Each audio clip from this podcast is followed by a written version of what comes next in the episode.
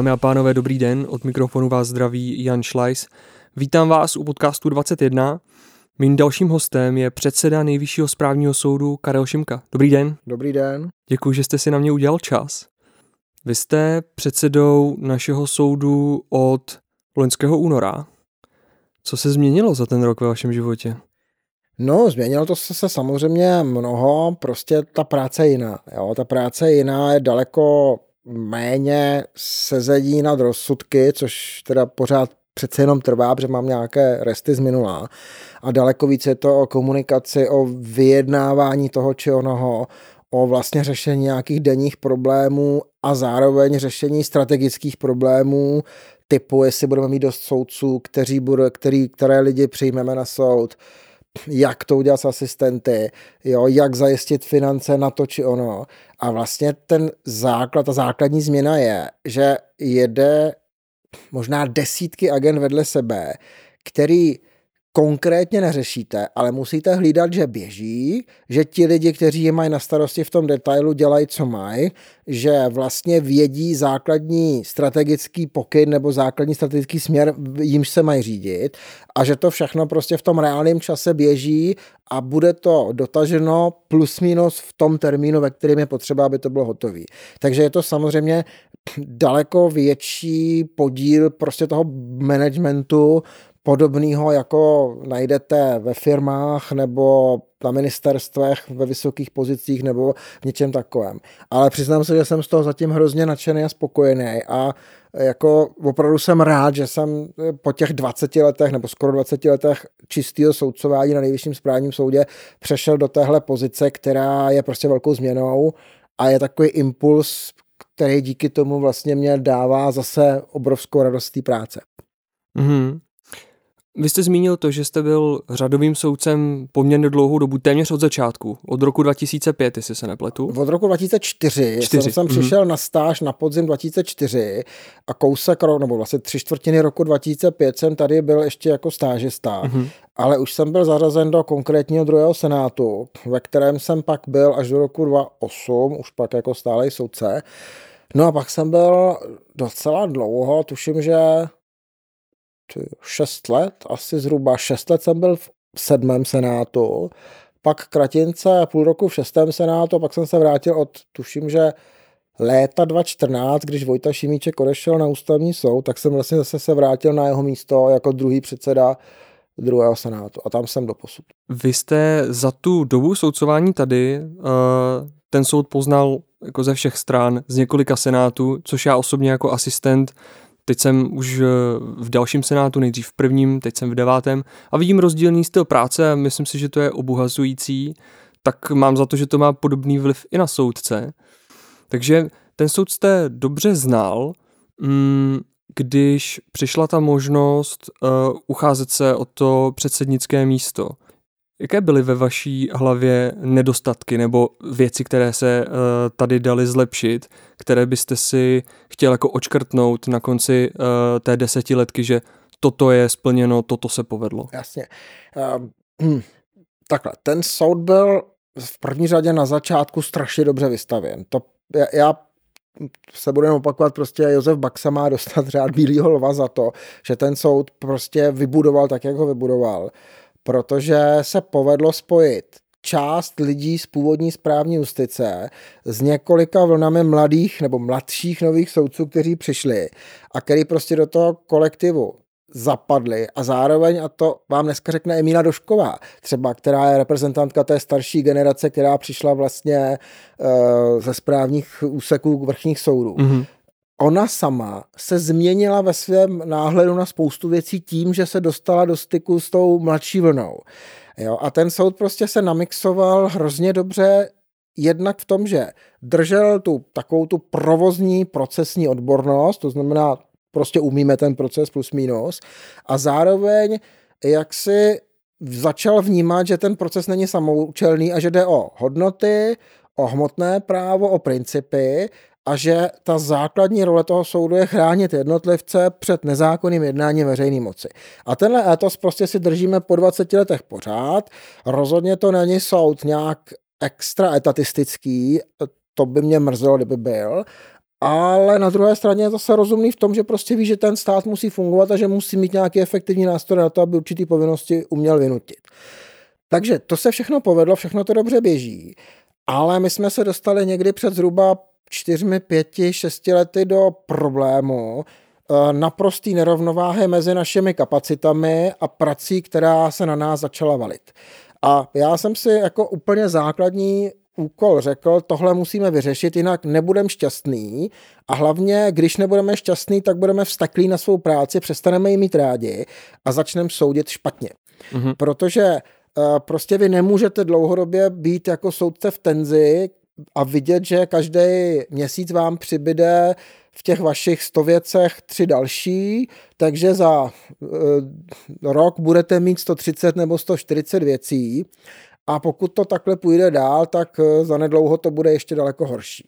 Takže prostě já jsem si řekl, první etapa je sanace. Eh, to znamená zvýšit výko- kapacity toho výkonu a to prostě neuděláte jinak, pokud nezměníte procesní prostředí, než přibráním nových lidí, asistentů soudců. A samozřejmě sanace těch největších průšvihů, protože máme rozptyl velký mezi těmi lidmi s nejméně nedodělky a s nejvíce nedodělky, řekl jsem si, nedá se nic dělat, prostě teče do lodi a prostě ty největší díry se musí ucpat, to znamená ty lidé, kteří mají někde skoro okolo 200 nedodělků, že to bylo jaro minulého roku, to bylo přesně tak, že tam prostě jsme se blížili k té dvoustovce, dokonce jsme jich chvilku i překročili u některých tak prostě to musíme sanovat. Jo. A tohle to si myslím, že se začalo. Já jsem se velmi rychle s ministerstvem vlastně už na jaře minulého roku dohodl na nějakých personálních opatřeních. Začali jsme rychle i dělat ty opatření uvnitř soudu. Hmm. Zastavovali jsme nápad, povolali jsme stážisty, dávali jim starší věci těch soudců prostě k vyřízení. A, a zrovna dneska jsem se, no včera, včera, dneska jsem se koukal na tabulky za první čtvrtletí 2023 a nikdo z nás nemá přes 150, jo, nejhorší výsledek je 143, tuším, že je neskončených věcí a vlastně až na pár těchto výjimek se všichni začínáme pohybovat v nějakém intervalu třeba do 120 nebo tak nějak. Což je, řekněme, roční nápad plus minus.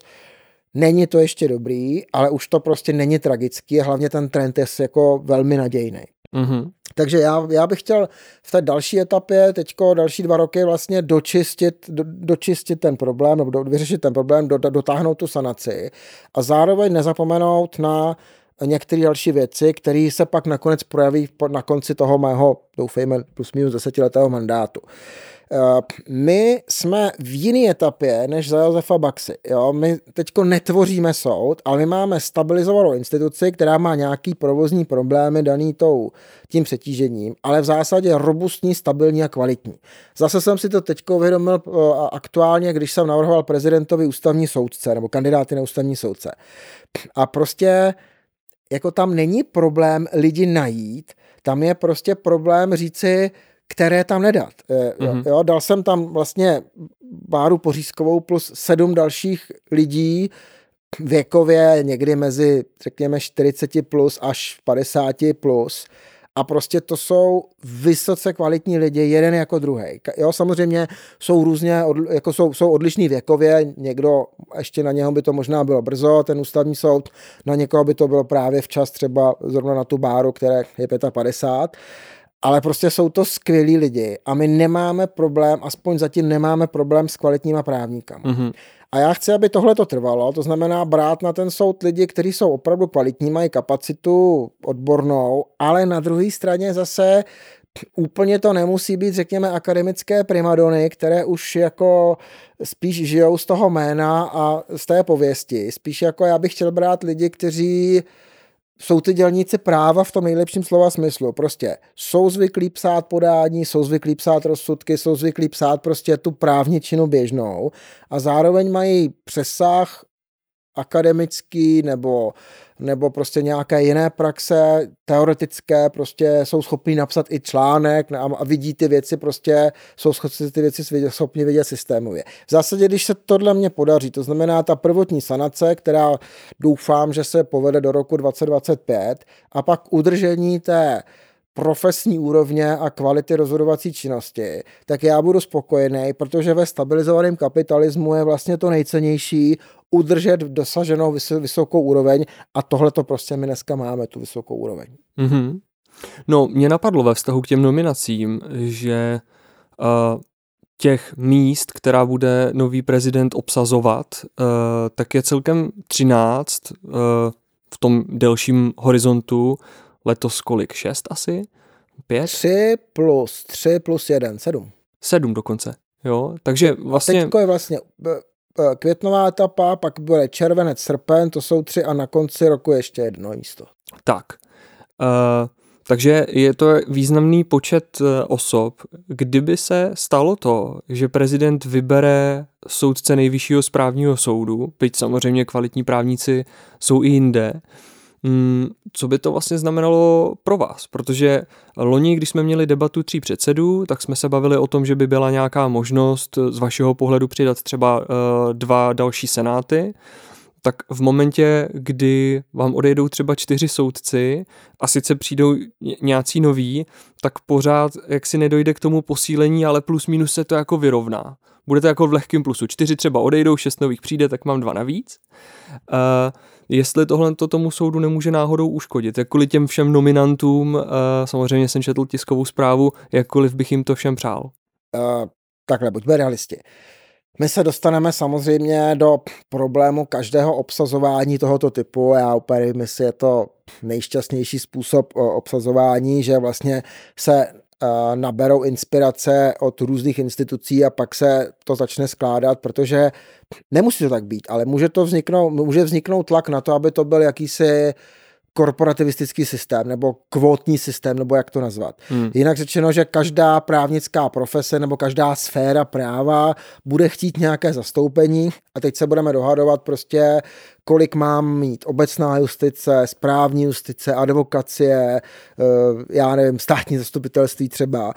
A samozřejmě když se to bude brát takto korporativně, tak na správní soudce asi nezbyde sedm míst, jo, prostě těch sedm, kterých jsem na, kterých sedm plus jedna, eh, která, která jsem jak si dal prezentovi k úvaze. Eh, když by to bylo pět míst, tak je to samozřejmě skvělé a prostě my máme lidi, který žádný z nich neudělá ostudu. A když to bude míň, tak to prostě bude míň. A já se zase tak úplně nebojím nějakého velkého propadu, jaksi počtu soudců, protože pokud ten propad by nastal, tak my jsme schopni to doplnit. Jo? Dneska já mám, já se, další taková věc, kterou jsem hned začal dělat a už jsem ji měl i v hlavě předtím, eh, dělám, dělám si prostě personální výhledy. To znamená, mm-hmm. vím docela přesně, na kterých krajských soudech jsou lidé, kteří mě zajímají. Beru je postupně na stáže, nebo půjdu je brát a už nějaké beru na stáže, zkouším si je a vlastně chci, aby zůstávali potom více v kontaktu s NSS jako co si budeme povídat, budoucí personální záloha. To znamená, já nemám vůbec problém eh, s doplněním toho soudu o kvalitní lidi z krajských soudů. Určitě mě budou říkat, že to je vlastně trošku homogenní jakoby sociologická kategorie, protože jsou to většinou lidi kolem 40 nebo lehce přes 40. A často bývalí asistenti. A samozřejmě často bývalí asistenti s převahou původu nebo sociálního zakotvení v Brně. Mm-hmm. A samozřejmě proti tomuhle já musím trošku, trošilinku bojovat, ale zase ne na úkor té odbornosti. Jo. Já nemám rád kvótní výběry, takového typu, že pak vlastně budou upozaděni odborně zdatní lidé jenom proto, že jsou nějakého věku, nějakého původu, nějakého pohlaví nebo něčeho takového, ale na druhé straně zase ten soud musí mít legitimitu i z těch úhlů pohledu. Takže jakési zamýšlení se nad jeho sociologickou skladbou prostě musím dělat taky. Mm-hmm. Je, to, je to multidimenzionální, není to vůbec jednoduchý, eh, nikdy nikdo nebude úplně spokojen, ale to je tohle přece, aby to obhájil. A pak samozřejmě druhá kategorie lidí, kterými já bych vždycky ten soud chtěl doplňovat a měl by to být z mého pohledu tak dva ku jedné zhruba. To jsou ti lidé mimo, řekněme, justiční nebo správně justiční praxi. A tam samozřejmě je to složitější ty lidi eh, vyhledat, prověřit si je nějak neformálně a pustit je do nominačního procesu. Ten nominační proces pak trvá samozřejmě nutně déle. Mm-hmm ale na druhé straně zase se nebavíme o takových vysokých počtech. To znamená, hledáme-li dneska aktuálně třeba dva lidi, uh, dva lidi z mimo justiční praxe, tak si myslím, že ty dva lidi najdeme a že prostě v průběhu roku ten soud bez problému doplníme. Takže i kdyby se stalo to, co já bych si strašně přál, že budeme mít pět soudců na ústavním soudě, tak jsem schopen uh, sedm soudců najít a doplnit tak, aby jsme měli těch letošních 35. Mm-hmm. Um, já vím, že je to relativně ještě brzo, asi čeká akademickou sféru toto zhodnocení, jak vlastně vypadal ten uh, třetí, takzvaně třetí ústavní soud. Jak ho hodnotíte vy? Z pozice i člověka, jehož rozhodnutí tam uh, často nevyhnutelně můžou skončit a skončily některá. Já mám strašlivou slabost pro ústavní soud. Přiznám se, že jsem, já jsem začal dokonce jako ústavní právník na katedře ústavního práva Plzeňské fakulty, jako mm-hmm. učit jako na vedlejší úvazek. A vlastně myslím strašně ústavně právně. Jo? A dost často se hádáme s některými kolegy, protože si myslím, že, ústavní, že správní soudnictví je malé ústavní soudnictví v tom ohledu, že chrání jednotlivce proti nezákonnému jednání státu.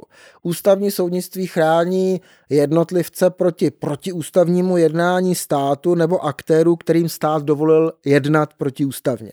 Jo, protože tam máme nějaké ty horizontální účinky, o kterých se vždycky bavíme, jak se pak promítají uh, do vztahu státu a jednotlivce v ústavní stížnosti, když teda v civilním soudnictví stát, uh, stát prostřednictvím civilního soudu mm-hmm. nechá jednu stranu sporu protiústavně zasáhnout proti té druhé straně sporu. Pak tam prostě zjednáváme nápravu cestou vztahu státu a jednotlivce. Ale u nás to máme celkem jasný. My tady máme prostě jednání státu jako vykonavatele veřejné moci ve sféře exekutivní a prostě to moje myšlení je v, zas, v zásadě ústavně právní. Já se ptám, jaký má ten jednotlivec práva a jestli ta veřejná moc vůči němu jednala způsobem, který zákon připouští, dovoluje, zmocňuje a tak dále, aby ten stát jednal. Jo, takže, takže já prostě nikdy s ústavním soudem neměl problém a vůbec mi nevadilo, když nám ústavní soud občas něco zrušil. Já to dokonce považuji za velmi zdravé, protože prostě to vede k nějakému justičnímu dialogu, ve kterém se debatuje i o tom, jestli třeba to správní soudnictví není vůči tomu státu někdy příliš benevolentní. Jinak řečeno, jestli mu nenechává příliš mnoho prostoru typicky v daních se to, jako hmm. já jsem v tomhle jako zastánce názoru, že in dubio pro libertà, to znamená prostě je věcí státu, aby si nastavil pravidla tak, aby byla jasná a pokud se mu to nepovede, tak šedá zóna jde za státem. To je určitě ústavně právní myšlení, ve kterém se shodují s Eliškou Wagnerovou a dalšími liberálními soudci, řekněme, ústavního soudu druhého. Takže já jsem s ústavákem nikdy neměl problém, stejně jsem tak neměl problém s prvním ústavním soudem, že jsem byl vždycky prorestituční člověk, vždycky jsem byl člověk, který si myslel, že se máme hodnotově oddělit od komunistického práva, byť nepotřebujeme formální jaksi právní diskontinuitu. A mě vlastně judikatura prvního i druhého ústavního soudu byla velmi sympatická. Jo, líbilo se mi i třeba to, že druhý ústavní soud se choval spíše zdrženlivě v těch daňových otázkách nebo otázkách třeba reform sociálního systému, protože si prostě myslím, že tohle to spíše má zůstat ve sféře jaksi té zákonodárné moci, která má mít právo ty věci nastavovat podle toho, jaká je aktuální politická většina. Samozřejmě odsaď pocať, prostě jakmile se to dostane do nějakého vyvlastňovacího režimu, tak mm-hmm. končí legrace. U toho třetího ústavního soudu já mám pocit, že vlastně on neměl velké téma. Mm-hmm. Jo, já jsem to někde i označil už za jakési právní bezčastí, ve kterém on se pohyboval. On prostě neměl toho to velké téma nebo toho jakéhosi velkého nepřítele, kterého měl třeba ten první ústavní soud v podobě komunistického režimu. A vlastně neměl se na čem udělat jako někdo s, velkým, s velkou myšlenkou, kterou přináší do toho právního prostoru. Eh, přišel covid, tam on mohl něco takového udělat, ale myslím, že mezi těmi soudci převážila obava, aby nechránili práva v situaci, kdy prostě jde o životy. Mm-hmm. To je moje, moje subjektivní interpretace postupu ústavního soudu a jeho zdrženlivosti v těch kauzách. Jestli je to správná interpretace nebo ne, to se musíte psát těch ptát soudců ústavního soudu. A pak samozřejmě ten ústavní soud řešil, já to nazývám hodnotové nebo kulturní otázky, jo, manžel, jo, stejnopohlavní manželství, pak otázky teďko, že jo, transgenderu, eh, adopce stejnopohlavními partnery, což jako ano, jasně, že to dneska na západě jsou klíčové, nebo, nebo v té, tom, v té pravdě jsou to, jsou to významné otázky, ale já si myslím, že prostě na tom ten svět nestojí a že nakonec to základní politické i hodnotové štěpení je přece jenom spíš té ekonomické sféře a tyhle ty hmm. kulturní otázky jsou důležité, ale jsou z mého pohledu sekundární. Takže já jsem si rád přečetl některé rozhodnutí ústavního soudu na ta, na ta kulturní témata ale pak prostě už mě to vlastně nepřišlo nějak zajímavé. Pak byla ta střídavá péče, říká se, že ústavní soud zavedl tady jaksi střídavou péči, což asi taky docela sedí a zase je to pro mě prostě druhořadé téma. Jo. Hmm. To je v zásadě nějaká úprava poměru mezi nezletilí, mezi nezletilí mého rodiči, no je to fajn, ale prostě nevidím v tom opravdu nějaký silný ústavní rozměr, který by mě bavil. hmm A Jinak už mě nenapadá nic až tak super významného, co by ten ústavní soud řekl, ale možná mě někam navedete a já vám k tomu něco řeknu. No, to posledně jmenované, mně přijde, že jako je to poměrně důležité téma, uh, protože přece jenom právo dítěte na styk s jeho rodiči a potenciálně s tou uh, širší rodinou to je jako velmi důležitý, jo? i z hlediska fungování společnosti jako celku, z hlediska fungování státu jako celku. Asi se možná shodneme v tom, že, jako, že cílem toho státu je mít poměrně fungující jedince ve funkčních vztazích a ne lidi poškozený nějakým způsobem psychicky v následku tohohle, protože to má i ty ekonomické uh, vlivy, společenské vlivy a tak dále. Já, já, jako já, v tom, já v principu samozřejmě naprosto souhlasím, jo, prostě uh, uspořádání rodinných vztahů, ve, které, ve kterých se to dítě nachází, je naprosto zásadní pro jeho další vývoj a pro to, aby fungovalo pak potom dál ve společnosti, přesně jak říkáte, aby nebylo nějak mentálně, ne, ne mentálně, psychicky poškozeno, nebo prostě nemělo strachy a nějaké další, nebo nějaké zážitky, na které bude rádo vzpomínat. Ale problém je, jestli to konkrétní hledání, jestli tamhle víc nebo tamhle méně, jestli tady už střídavou péči nebo ještě ne. Jestli to dítě je dost malé na to, aby ještě neuneslo, nebo naopak už dost velké, aby uneslo a jak to uspořádat a jak prostě to v detailu nastavit. Tak to už si myslím, že prostě ten ústavní soud tam já bych chtěl, aby to dělali dobře ty obecné soudy. A mm-hmm. samozřejmě můžeme, můžeme mít názor a do toho já se nechci pouštět, protože opravdu v téhle, v téhle oblasti nejsem dost zběhlý. Můžeme mít názor, že ty obecné soudy to nedělají dost dobře a že potřebovali nějakou korekci ze zhora, stejně jako potřebovali v 90. obecné soudy korekci ze zhora ve vztahu k restitucím. Mm. Jo, dovedu si představit tuhle analogii, ale nejsem vám schopen říct, protože to nedělám a nechci se tady tvářit, že jsem odborník, že to je srovnatelná situace, že ta korekce ze zhora tady byla tak silně potřebná, jako si myslím, že byla určitě potřebná u těch 90, v těch devadesátkách k restitucím. Mm-hmm. Jasně. Uh, no, já bych asi obecně souhlasil s tím, že uh, taky tam necítím to jednotící téma. A možná je to dobře. Jo? Možná je to dobře, já myslím, že to je normální. Možná jo? to ukazuje na stabilitu. Je to, je to, to bezčasí, ta stabilita, ten běžný provoz, který nevyžadoval nějakého hrdinského výkonu ústavního soudu. Prostě. jo, takhle mm. asi bych to viděl. Jak byste vnímal uh, ten soud do budoucna? Já jsem totiž mnohokrát přemýšlel nad tím, jestli by jeho vnitřní uspořádání nemělo být jiné. Možná jestli by třeba neměl být jiný i ten nominační proces. Uh, jsou okolní státy, kde se uh, na těch nominacích víc podílí zákonodárná moc, což teď vlastně někteří senátoři říkali, že by rádi s prezidentem uzavřeli jakousi dohodu o tom, že on nominuje část a oni část, nebo jednou uh, vy, jednou my. Prezident se na to nijak netvářil. Ale možná to, co je na stole, je třeba to, jestli Eh, neprodloužit mandát, často se říká na 12 let, ale jenom jednou. Já jsem si říkal, jestli by nemělo smysl mít soud třeba menší, eh, s menším počtem vícečlených senátů, třeba dva senáty po pěti a předseda, který zasedá jenom v plénu. Jak byste to viděl vy?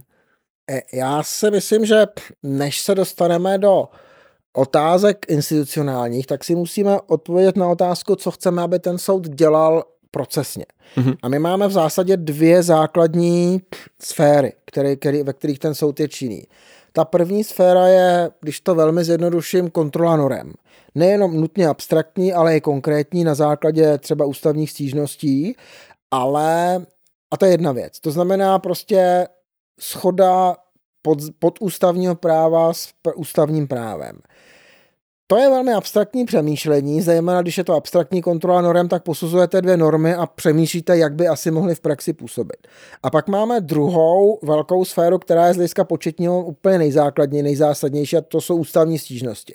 Že my máme, já si nepamatuju čísla přesně, ale třeba 4,5 tisíce věcí ústavního soudu, z nichž bude 4400 50 třeba ústavních stížností a 50 nebo 60 nebo nějaký takovýhle počty uh, těch, těch kontrol norem. Mm-hmm. Jo? To znamená, převážná část dnešní produkce ústavního soudu je rozhodování o ústavních stížnostech, v nichž 95% nevyhoví a ústavní stížnost bude jako zjevně ne, nepřijatel, jak, jak to tam mají zjevně nepřípustná, nepřijatelná, odmítnutá nebo ne, ne, zjevnou nepřípustnost, neopodstatněnost, tak to je. Jo? Takže prostě bude takto odmítnutá a 5% nebo 4% tam něco bude vyhověno nálezem. U, těch, u té kontroly norem zase můžeme počítat nějaká procenta, ale to není podstatný. To znamená, my musíme si říct, jestli chceme zachovat tu druhou část, to znamená zachovat ústavní stížnosti.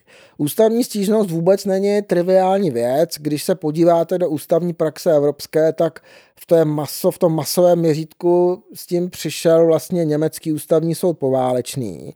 A byla to zase reakce na nějako, nějaké selhání soudní moci obecné za Výmaru a pak za nacismu postkomunistické režimy šly stejnou cestou. Já vždycky hovořím o vítězném pochodu německé ústavní, německé ústavního soudnictví tou středovýchodní Evropou. A já přes to, že to je hrozná práce, je to mlínice, ve které se ti ústavní soudci pohybují, si pořád myslím, že ústavní stížnosti mají svůj význam a já bych je nerušil. Mm-hmm. Takže pokud si řekneme, že potřebujeme obě dvě ty nohy, jak tu kontrolu norem, tak eh, ty ústavní stížnosti, tak pak potřebujeme kapacitu, která to vypořádá. Jo, vy samozřejmě můžete jít tou cestou americkou, kde prostě přijde na soud 4,5 tisíce ústavních stížností a vy si vyberete 10 nebo 100 nebo 51, které věcně projednáte a ostatní skončí dvouřádkovým dopisem nevybrali jsme si vás. Já si myslím, že v tom středoevropském modelu vnímání justice by to nebylo vnímáno jako úplně spravedlivé a legitimní, protože přeci jenom každý ten stěžovatel chce aspoň stručně vysvětlit, že teda ta jeho věc třeba nemá ústavní rozměr nebo něco takového. Takže myslím si, že se bude těžko měnit model, který by znamenal prostě, že, ty, že ubyde věcných vypořádávání nebo aspoň těch uh, kvazi věcných cestou odmítnutí pro zjevnou neopodstatněnosti u těch ústavních stížností. No a v takovém případě prostě potřebujete kapacitu na zpracování. Vy tady máte 15 soudců, u kterých teda, když to vydělíme, tak připadá nějakých uh, kolik, 4,5 tisíce děleno 15, 300 300 ústavních stížností na osobu a rok, dejme tomu, plus minus. Takže to je, dejme tomu, něco kolem 30 na měsíc, nebo trošku míň, jo. No a pak potřebujete samozřejmě ty asistenty, kteří to zpracují a prostě víme sami, že méně než tři asistenti na soudce to prostě nespracují. Mm-hmm. A pokud byste chtěl zavádět, řekněme, německý model, to znamená třeba mít dva senáty, jeden pro to a druhý pro něco jiného, tak můžete, ale stejně se budete eh, setkávat s nutností kapacitně to zvládnout. Jo, ty dnešní čtyři senáty jsou v tomhle relativně optimální, protože prostě to zvládají, ale nejsou optimální v tom, že vlastně tam vytváříte judikatorní jakoby neschody. Mm-hmm. To se prostě děje. A jak je to ten úplně super nejvyšší soud v který nad sebou už skoro nikoho nemá, krom SLP, tak samozřejmě tendence sjednocovat, poslat věci správně do pléna a prostě držet jednotu judikatury tam jsou malé a někdy si to prostě ty senáty rozhodují takže v reálu vznikají nejednoty. Mm-hmm. Já, kdybych se snažil o změnu, tak bych možná zatím nevrtal do toho systému jako takového a snažil bych se důsledně ty soudce tlačit k tomu, aby věci, dá, věci dávali do pléna a aby prostě to plénum odpovídalo na ty obecné právní problémy celkem jednoznačně. A co se týče toho institucionálního, no, pokud začneme přemýšlet o snížení počtu, tak musíme nutně buď teda odbourat ústavní stížnosti, nebo je nějak ještě efektivizovat, anebo zvedneme počet asistentů na soudce. Pak se budeme ptát, do jaké míry je to soudcovský soud a do jaké míry je to už asistentský soud. Jinak řečeno, do jaké míry ten soudce v zásadě už je jenom manažer, který přečte něco, co mu napsali ti asistenti, mm-hmm. ale jeho vlastní práce je tam minimální. Ono, ten problém v malém máme i na NSS už dneska, jo. A takže to je první věc. Já si myslím, že těch 15 je prostě nějaký takový rozumný počet, do kterého bych zbytečně možná úplně nezasahoval. Mm-hmm. A pokud se týká toho nominačního procesu, jasně, že máme modely, i třeba prvorepublikový model našeho prvorepublikového ústavního soudu, kde prostě to může být tak, že tam nominují nějaké orgány jiné a ten soud je se skládán prostě z reprezentantů těch orgánů.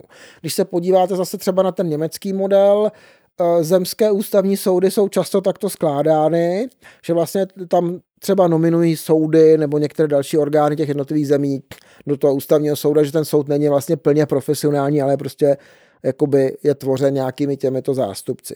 Tohle určitě jde, ale na to potřebujete prostě ústavní většinu ve dvou komorách, což za současné a zřejmě i perspektivně politické konstelace nepovažuji za úplně pravděpodobný. Mm-hmm. Takže já si myslím, že co se dá dělat, je spíš pracovat s tím systémem, jaký je a a prostě nacházet vnitřní mechanismy toho soudu, aby jako jedno, soudil jednotně a efektivně. A pokud se ptáte na ty, na délku mandátu, na opakování, no to je samozřejmě hrozně hezký, ale to je věčná debata už 33 let nebo 30 let, co já jako se v tom, tom ústavně právním prostředí pohybuju.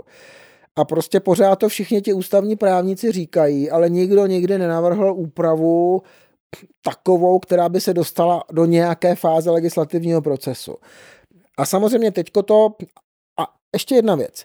Vy máte samozřejmě politický prostor, ve kterém ten prezident může říct, jak asi to teda myslí teďko, předpokládám, já nebudu dělat renominace, všichni, kdo už tam byli, tak končí a nikdo nebude teď znova nominován. A dám tam nové lidi. Jo, tady je to prostě politický prostor pro uvážení prezidenta, do kterého mu nikdo nemůže zasáhnout, když se tak rozhodne, jak tak prostě bude. Ale samozřejmě jiný prezident v budoucnu může říct, ne, já chci nominovat tři, nebo pět, nebo dva, nebo jednoho znova.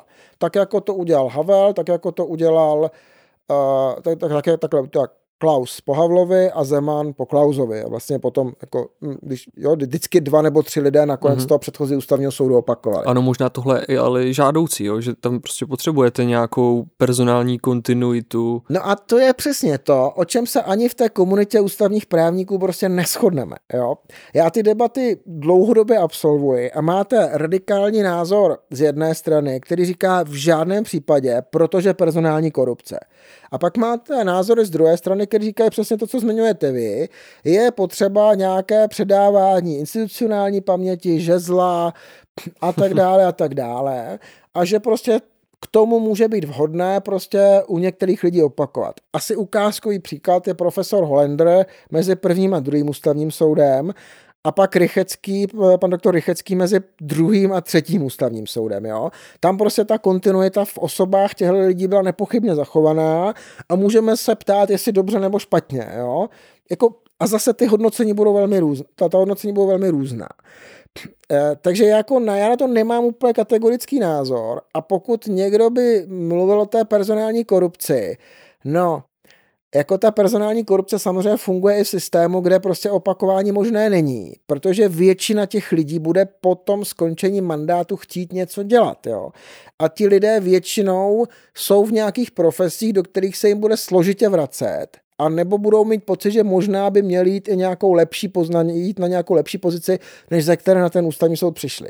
Takže zase určitě někdo může přemýšlet o tom či onom a tu personální korupci najdete nebo když ji tam budete chtít vidět, ten potenciál té mm-hmm. personální korupce, tak ji můžete vidět prostě i v těch situacích. To máte to samý z předsedy soudů, prostě jo, máte zákaz reno, jakoby opakovaných mandátů předsedů soudu, ale samozřejmě ten předseda po sedmi nebo deseti letech je jiný, než ten, který nastupoval třeba jako řadový soudce do té pozice. A samozřejmě bude chtít po těch letech dělat spíš něco jiného, než se vrátit eh, k bouchání čárek eh, tak, jak to dělal jako řadový soudce. To znamená prostě potenciál personální korupce je v jakémkoliv systému, který někam někoho nominuje na nějaký omezený čas. Mm-hmm. To mhm. byste museli mít doživotní mandáty, pak by se to snad vyloučilo prostě. My jsme se tady uh, před začátkem natáčení bavili o zajímavých věcech ekonomicko-politických a já jsem uh, cestou jsem na to natáčení ve výtahu uh, přemýšlel o tom, do jaké míry vlastně v tom, co správní justice dělá, hraje významnou roli uh, světonázor soudce. Jo, jestli, jestli samozřejmě právo je hodnotový nástroj, ale jestli ty hodnoty nejsou obsaženy, obsaženy už v těch normách, v ústavě, do jaké míry eh, je potom rozhodující, jestli někdo je konzervativec, někdo je víc liberální, nebo někdo je, je jako sociálnější a někdo jiný je víc protržní, jestli to je něco, co tam má místo. Já si myslím, že to místo tam má a že to je dáno i povahou právního řádu, protože ten právní řád má normy nebo pravidla, s různým stupněm konkrétnosti a jednoznačnosti. Uh, jo, máte pravidlo, že kasační stížnost se podává do dvou týdnů od doručení právní moc, do, do, do, od doručení uh, toho rozsudku krajského mm-hmm. soudu. Tohle to pravidlo je v té čistě časové dimenzi velmi konkrétní a prostě když to podáte sekundu po uplnutí těch dvou týdnů, tak to podáváte pozdě. A teď samozřejmě můžeme začít přemýšlet, jestli to pravidlo má opravdu platit úplně bezpodmínečně, anebo jestli to pravidlo máme v nějakých specifických situacích modifikovat něčím, nějakými hodnotami, který vlastně, přes který prostě skorigujeme ten výsledek. A teď máte samozřejmě jiná pravidla, která říkají, třeba kasační stížnost máte podat v přiměřené době po doručení rozsudku krajského soudu, kdyby jsme to takhle měli. Jakmile máte v přiměřené době, no tak to samozřejmě už není konkrétní. A bude to v zásadě záviset na pohledu toho soudce nebo toho, kdo bude posuzovat, co je to přiměřené. Jakmile máte nějaké obecnější, gumovější nebo jak to nazvat abstraktnější, to je otázka, jak to všechno, jak to pojmenovat pojmy, tak prostě máte v, v zásadě implicitní zmocnění tomu soudci, aby té obecnosti dal konkrétní podobu v tom konkrétním případě. Vzniká vám šedá zóna, já to mm-hmm. nazývám velmi zjednodušeně. A jakmile máte šedou zónu, tak máte prostor pro nějakou volní a zpravidla na hodnotách nebo na nějakých inklinacích, nebo jak říkáte, světonázoru, postavených prostě úsudcích. A, a tím pádem prostě se z toho striktně technického práva, z toho subsumpčního automatu, který by měl podle ideálu francouzské revoluce ten soudce být, tak vlastně se vám z toho stává nějaký hodnotový posuzovatel. Uh-huh. A já si skoro myslím, že to prostě nejde v právu eliminovat, protože je spousta situací, ve kterých prostě tu čistou technickou normu, že 14 dní je 14 dní prostě nenapíšete a tudíž nakonec to v podstatné míře závisí na tom, jaký soudci budou sedět v těch situacích, ve kterých budou řešit ty šedé zóny. Hmm. A samozřejmě na ústavním soudu je těch šedých, šedých zón nejvíc, protože ústavní normy, zejména ty zakotvující lidská práva, jsou velmi obecné a vlastně je tam hodně té přiměřenosti, hodně legitimních důvodů a pak hodně toho, co já nazývám čarodějnictvím kolem toho. Jo, celá ta doktrína proporcionality je trochu čarodějnictví, protože nějakým způsobem, byť e, velmi vznešeně v nějaké e, metodologii nebo v nějakých krocích, zkoumáme ve výsledku to, jestli střed nějakých dvou práv se nám jeví nastaven přiměřeně vyváženě. Mm-hmm. A to je v zásadě hodnotová a nut, někdy trochu pocitová otázka. Takže prostě nakonec tam bude záviset na tom, jestli tenhle ten střed bude posuzovat liberál, konzervativec, socialista nebo já nevím, nebo, nebo ten či onen. Jo. Mm-hmm. A, no. a ještě možná poznámka. Mm-hmm. Mě by strašně vždycky zajímalo, jestli ti soudci, zejména obecných soudů, reflektují to, že ve skutečnosti rozhodují hodnotově. Někdy. Jo, jestli vlastně to není tak, že oni vám řeknou na tu otázku, kterou mi tady pokládáte, ne, ne, ne, já se vždycky řídím zákonem, jo, a vlastně ten zákon je jednoznačný a já vím, jak ten, co ten zákon chce říct. Protože mně by se daleko víc líbila odpověď, no jasně, že ten zákon je nejednoznačný. A jasně, že já v tom zákoně často hledám nějakou odpověď a hledám ji ve svém nitru, v nějakém hodnotovém jádru, z kterého vychází ten můj pohled na věc. Protože to si myslím, že je ta poctivá odpověď. Mm-hmm. No a není tohle to něco, co by se mělo s těmi uchazeči řešit, když sem přijdou vlastně na to slyšení na plénum? Neměli by dostávat převážně otázky tohoto typu? No, tak zase... Nebo jestli se třeba, pardon, jestli se na ně třeba neptáte vy uh, při nějakém jako face to face, nebo nebudete ptát, až budete ty nominace sem řešit. Tak já se určitě v nějaké fázi ptám a budu ptát, ale ještě předtím si pečlivě budu analyzovat, co ten člověk dělal roky a nejlépe třeba i více roků předtím. Mm-hmm. Jo? Jakým způsobem se ten jeho světonázor, nebo jak to nazval, jak to, jak to, jak to nazvat, projevoval v nějakého praktické činnosti. A do jaké míry vlastně ten názor je vyhraněný, do jaké míry je reflektovaný, jak jsem to tady zmínil, a do jaké míry je stabilizovaný a předvídatelný. Protože samozřejmě na každém tom soudě, já to tak aspoň vnímám, máte ten soud skládat tak, aby byl ideově pestrý a zároveň kompatibilní v tom smyslu, že ty lidi se budou hádat o hodnotách, ale budou se mít navzájem spíš rádi a spíš vlastně se nakonec dohodnou a třeba budou schopni uzavírat i ty hodnotové kompromisy, protože mm. společnost je nakonec o tom, že se nepovraždíme a že vlastně budeme hledat nějaké širší řetiště, ve kterém prostě různé hodnoty budou vedle sebe a spolu s nějak rozumně žít. Jo. Takže samozřejmě se na ně na to ptát budu, budu to velmi pečlivě zkoumat a bude mě zajímat právě i to, aby ten soud byl určitým způsobem rozumně nastavený. Mm-hmm. A samozřejmě, kdybych byl někdo, kdo sestavuje ústavní soud, tak bych se ptal ještě daleko víc, protože podíl toho technického práva, kde ty hodnoty úplně nemají velký prostory, u nás větší a na ústavním soudě je prostě podstatně menší. Mm-hmm.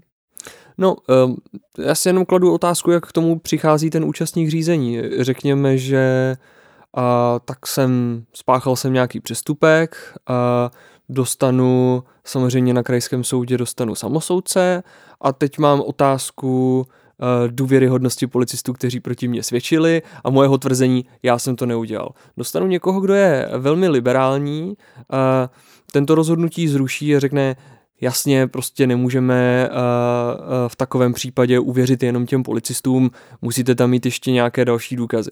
No dobře, žalovaný podá kasační stížnost sem, dostane to senát, který je třeba složený z více z víc konzervativnějších lidí, prostě law and order, policii se jako primárně důvěřuje a totálně se to otočí. A pak je to jenom o tom, že NSS má větší razítko. Nad ním už je jenom ústavák, který má jako ještě větší razítko.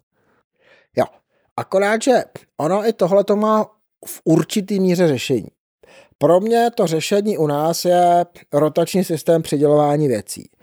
Protože já mám, jestliže mám ten soud složen relativně pestře, to znamená od liberálů až ke konzervativcům v těchto hodnotových věcech, tak vlastně pravděpodobnost, že se případy tohoto typu dostanou jenom jednomu soudci, je limitně blízká nule. Mm-hmm. To znamená, dříve či později se tenhle ten pohled na to, jestli mám a priori věřit policistovi nebo mám a priori být nedůvěřivý k policistovi, sejde u víc senátů a ty senáty to posoudějí různě. Možná se dokáže jeden, ten druhý od toho prvního nějak odlišit a vymezit a máme tam prostě, máme tam prostě to odlišení, který nám jakoby zjemňuje precedenční eh, judikaturu. A nebo se nedokáže. A v nějaký moment se možná stane to, že ten senát řekne, ten třetí, čtvrtý, pátý, desátý senát řekne, no to nejde, tady prostě máme příliš rozjetý náhledy, potřebujeme to sjednotit. A pak je to prostor pro rozšířený senát, který zase něco řekne. E, nikdy to nebude dokonalý, protože vždycky tam budete mít zase ty šedé zóny uvnitř těch šedých zón, ve kterých vždycky bude nakonec rozhodovat to, to, to či ono hodnotové založení. Ale pořád je to ten nejlepší možný systém, já mám strašně rád diskurzivní pojetí práva. To znamená to, že právo není zjevená pravda, ale že to je debata o právu, která nikdy nekončí a která pokud možno má být vedena férově v tom smyslu, že žádné argumenty, které už byly řečeny, nepřehlížím, vypořádávám se s nimi a vlastně teprve až vypořádám všechny argumenty toho typu, na kterých se můžeme shodnout při jejich hodnocení, jestli tak nebo onak, tak se dostanou do sféry jakéhosi a priorna, řekněme, kde prostě už rozhodnou ty hodnoty. A samozřejmě nikdy nikomu nezaručíte eh, stoprocentní schodu v těch obdobných případech, protože prostě můžou být nahlíženy hodnotově různě, ale pokud se to bude dlouhodobě praktikovat, tak ta míra neschody bude, řekněme, únosná. Já bych zůstal u těch hodnot, ale přesunul se trošku ke společenským otázkám, vlastně i k tomu, o čem jsme se tady bavili před uh, natáčením. A sice já mám pocit, že čím dál víc sílí část společnosti, uh, určitě ne homogenní část, uh, lidí, kteří uh, nemají úplně pocit, že ten systém, který máme, řekněme, liberální demokracie, kapitalismus, že to je systém, ve kterém chtějí žít, že to je uh, něco, co jim přináší benefity. Um, jak podle vás se tohle dá preventovat a co třeba je úkolem soudní moci, aby tomu uh, jako přispěla vlastně? Já si nemyslím, že soudní moc tady má ty rozhodující páky na to, aby eh, jak si těmhle lidem, řekněme, tu liberální demokracii zatraktivnila, jo? Mm. protože uh, soudní moc je reaktivní a uh, ano, může v nějakých precedenčních případech něco třeba říci, ale jako já si vždycky kladu otázku, dobrý, no tak máme liberální demokracii ve smyslu politického uspořádání a máme liberální kapitalismus, to znamená nějakou tržní ekonomiku, která vychází ze soukromého vlastnictví výrobních prostředků, abychom použili marxistickou terminologii. Eh, eh, a tahle ta symbioza, řekněme, politické omezené institucionální demokracie, která zároveň chrání základní práva a toho tržního systému, to vytváří západní, západní systém, nebo jak to nazvat. Ten západ prostě je na tomhle tom založený. Já si pořád kladu otázku a, a nenacházím jinou odpověď. Eh, máme v nabídce, máme v tom politologickém tesku něco lepšího, prostě já tam nic nevidím, jo. Já prostě pořád vidím, že tenhle ten systém, ta kombinace plurality a trhu je to, co nám vytváří relativně nejméně špatný systém. To znamená systém, který je schopný produkovat bohatství, já jsem velký zastánce toho, že bohatství není zlo, že naopak bohatství je dobro, protože bohatství přináší životní komfort od toho, že žijete déle, protože díky bohatství máte zdravotnictví, které vás lépe ošetří a udrží vás déle při životě. Přestože se vám prostě líp daří, protože nemusíte dělat odpornou dřinu, nosit někde na zádech nějaký uh, nůše s kamením, když budete stavět zavlažovací kanály, ale prostě budete mít bagr, který ten který prostě to kamení přenese za vás a bude ho ovládat jeden bagrista a tisíc dalších potenciálních lidí z nůší mohou dělat nějakou příjemnější práci. A takhle bychom mohli pokračovat. Prostě pro mě bohatství není sprosté slovo, naopak si myslím, že prostě ekonomická úroveň společnosti je důležitá a že klás důraz na vytváření bohatství je rozumné a že ty současné módní trendy ohledně uvědomělé skromnosti a uh, od, odklonu od růstu a tak dále jsou chybné. Mm-hmm. Dokonce si, dokonce trošku budu přemýšlet nějak hodně perspektivně. Já si myslím, že údělem člověka je nezůstat na téhle planetě, stejně jako nezůstal na starém kontinentě, vydal se do Ameriky, ale i do oceánů, Eh, do Antarktidy, všude možně, objevoval, dobýval, přetvářel tu planetu. A stejně tak si myslím, že prostě v příštích stovkách, tisících let je náš úděl přetvářet a dobývat vesmír.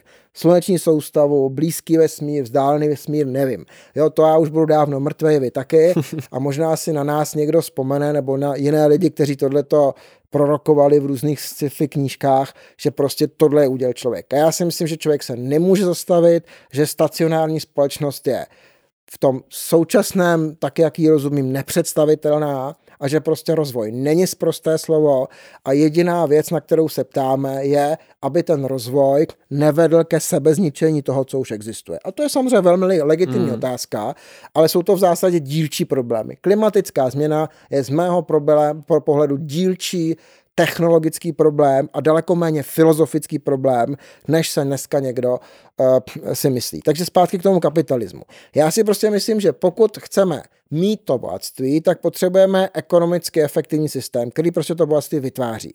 Tržní systém, když se podívám komparativně po světě, a i do historie, tak prostě všechny systémy, které ve významné míře ten trh vyřadili z provozu, přestaly být ekonomicky efektivní. Myslím si, že příklad socialismu 20. Eh, století je naprosto přesvědčivý a ukazuje, že komplexní industriální společnost, která začne být centrálně řízená, přestává být ekonomicky efektivní.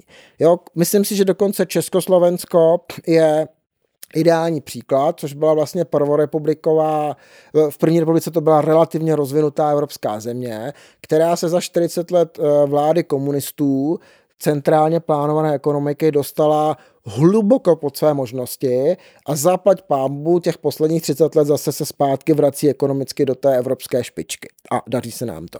Takže prostě já nemám jinou ekonomickou alternativu než kapitalismus nebo tržní ekonomiku, řekněme, protože si myslím, že nejlépe alokuje zdroje.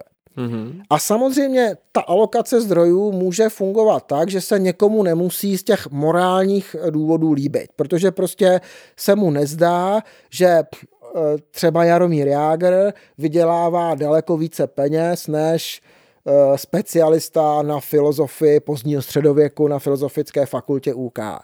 A mohli bychom pokračovat. Jo? Ale domnívám se, že prostě lepší systém z ekonomického hlediska ne, neexistuje a pak ta debata teda je o tom, do jaké míry ten systém korigovat státními nebo prostě nějakými veřejnými zásahy. Kolik z těch x desítek milionů tomu Jágrovi sebrat, aby eh, specialista na filozofické fakultě mohl mít trochu lepší plat, než jaký má. A to je samozřejmě politická debata. Já vždycky říkám, nepřeháněme to s tím přerozdělováním, protože čím víc přerozdělujeme, tím více blížíme tomu nefunkčnímu mechanismu toho centrálně plánovaného hospodářství. Byť to není centrálně plánováno, ale prostě ta alokace zdrojů je křivená daňovými jaksi dopady, protože prostě pak hledáme cestičky, jak ty daně neplatit. Víme to všichni, oba dva děláme ty kauzy. Takže prostě já nemám alternativu ke kapitalismu a už vůbec ne k liberální demokracii, protože liberální demokracie je pluralistická a ona v sobě v nějaké přiměřené míře združuje dva prvky. Za prvé autonomie jedince. Autonomie jedince je něco, co není samozřejmé. Když budete v Číně, tak o žádné autonomii jedince nebude v principu debata, protože budete hovořit o jedinci, který je součástí národního tělesa, který má nějakou historickou roli a kde ten jedinec vlastně není až tak důležitý, kde je to nějaká částečka širšího celku. My v té Evropě máme jiné velké vyprávění, věříme v to, že jedinec existuje, že je autonomní, je to asi tak stejně na vodě jako cokoliv jiného, ale prostě věříme tomu a já chci, abychom tomu věřili dlouho a důkladně. A ta autonomie jedince znamená třeba to, že máme lidskou svobodu. To znamená, že máme nějaký prostor, ve kterém prostě si můžeme dělat plus minus cokoliv. A pak máme ten druhý aspekt liberální demokracie, většinový rozhodování. To znamená, jelikož jsme lidi, kteří nějak spolu musí vyžít, tak prostě si v nějaké míře stanovujeme pravidla, kterými tu svobodu omezujeme. A stanovujeme je přes nějaké instituce, které volíme, které pak hlasují, bojíme se docela té přímé demokracie, z mého pohledu velmi dobře se jí bojíme, protože ta přímá demokracie nemusí být dost do dálky vidící, ale samozřejmě na druhé straně ani ta nepřímá demokracie nemusí být do, do, dost do dálky vidící, někdy možná může být dost krátkozraká, ale zase všechno má svou cenu a prostě ta vláda na čas, která pak samozřejmě může vést k nějakému řekněme, nějaké krátkozrakosti někdy těch politiků prostě zase hodnotou o sobě, protože umožňuje výměnu moci, recyklaci elit a tak dále. Mm-hmm. A samozřejmě někdo v tom systému, to se vracím úplně na začátek té vaší otázky, může mít pocit, že ty karty jsou rozdaný, já jsem nějaký mladý nebo někdo, kdo prostě nikdy nebude mít možnost mít svůj vlastní byt, nikdy nebude sedět na tom nejvyšším soudu, když třeba tady pracuje jako asistent, nebo já nevím co. Prostě vždycky budu jenom ten malý v rámci té společenské pyramidy, která je v zásadě rozdána a už se nebude měnit. Jasně, tenhle pocit jakýhosi nového středověku a toho rozdání karet, který už se nijak nezmění, to já, tomu, já chá, tomu já docela dobře rozumím a možná bych ho měl taky. A samozřejmě nedá se to moc jednoduše řešit, protože buď můžete udělat nějakou revoluci a nás všechny, kdo v těch vysokých pozicích jsme v uvozovkách, tak z nich vyházet a, a, a dosadit se tam sami. Jo, to, tak se to občas jako v historii děje a, stáv, a prostě ano, to je jeden ze způsobů výměny elit. Já si osobně myslím, že to není úplně šťastný, protože vy s tou revolucí nebo tou, touhletou změnou zároveň rozbijete to, co ta společnost mezi tím vytvořila ta společnost prostě 30 let relativně harmonicky funguje, bez revolucí, bez nějakých velkých zvratů a prostě bohatné a je čím dál i komfortnější v té nemateriální sféře. Jo? Hmm. Prostě práva tady jsou zaručena. Reálně jo, občas to trvá, ale prostě ten stát je relativně laskavý, chová se k vám slušně a nikdy vás nenechá úplně na, dopadnout na dno. Prostě ten stát je komfortní. Ve chvíli, kdy vy budete dělat revoluci, tak průvodním znakem revoluce je rozbití systému a nějaký regres v tom či onom. Takže já osobně si myslím, že to není šťastný řešení, tu situaci řešit revolučně a co můžeme prostě dělat, je snažit se o nějakou přiměřenou inkluzi. To znamená, musí být prostor pro to, aby ti lidé mohli uspět a tady já, a tady samozřejmě bude velká debata k stát kontra nestátní sféra. Mě by hrozně těšilo, kdyby lidi chtěli bohatnout a kdyby lidi chtěli podnikat, a já bych se vždycky staral co nejvíc o to, aby prostor pro podnikání, bohatnutí a dělání si, co chci, byl co největší. Hmm. Ale samozřejmě úplně neumím vyřešit tu státní sféru, protože prostě nemůžete mít systém, ve kterém bude nekonečné množství soudců, státních úředníků, nebo jiných vysokých a v dobře placených papalášů, protože prostě to není možný. Jo. Takže nakonec vždycky budete mít nějaký numerus clausus, při nejmenším v té státní sféře, protože prostě těch soudců bude tři tisíce, můžeme se dohodnout, že jich je tři a půl tisíce nebo taky dva a půl tisíce, ale prostě jich bude vždycky nějaký omezený počet. To znamená, ano, všichni vystudovaní právníci se soudci nestanou. Prostě není možné, aby se stali. Pak je samozřejmě debata o tom, abychom měli pokud možno legitimní mechanismy výběru těch, kteří se těmi soudci stanou, ale zase je to složitá otázka, protože z pohledu určitého může být legitimní, legitimním mechanismem nějaké velmi tvrdé a velmi na nějakých tvrdých faktech založené výběrové řízení, ale vůbec to nemusí být šťastný řešení z hlediska nastavení složení lidí v těch institucích tak, aby to fungovalo, aby se ty lidi tam měli plus minus rádi, snášeli se a aby dlouhodobě ta instituce fungovala. Klidně tam můžete vybrat Eh, deset skvělých lidí se super publikační činností, super inteligentních, super znalých všeho práva, kteří se nesnesou, budou se na tom soudě navzájem vraždit, no v uvozovkách jak se profesně vraždit, bojovat spolu a ten soud nebude fungovat dobře. Jo. Hmm. A takhle se samozřejmě můžeme pohybovat i ve vztahu k jiným úřadům nebo k jiným pozicím, které se obsazují v státní sféře.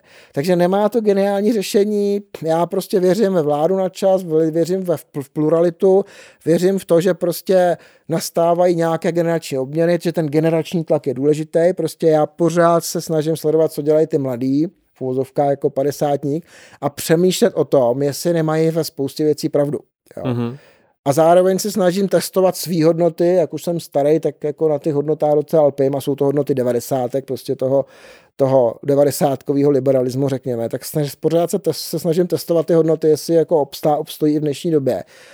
Zatím teda jako mě ti mladí nepřesvědčili, že nějaký ten levicovější přístup je lepší.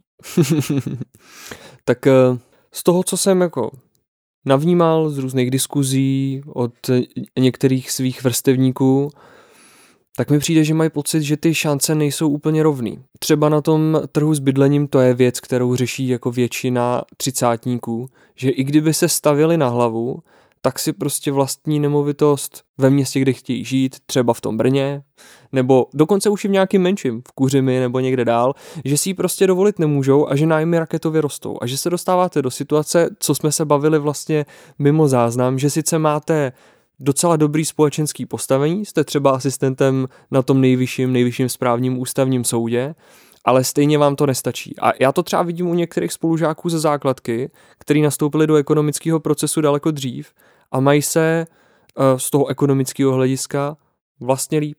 Jo, má, mám kamaráda, který vydělává podstatně víc než já a nemá ani maturitu. Má pěkný auto a má dům a žije relativně v pohodě. A tohle to vlastně, když vidíte, jak si říkáte, hergot, co jsem udělal blbě.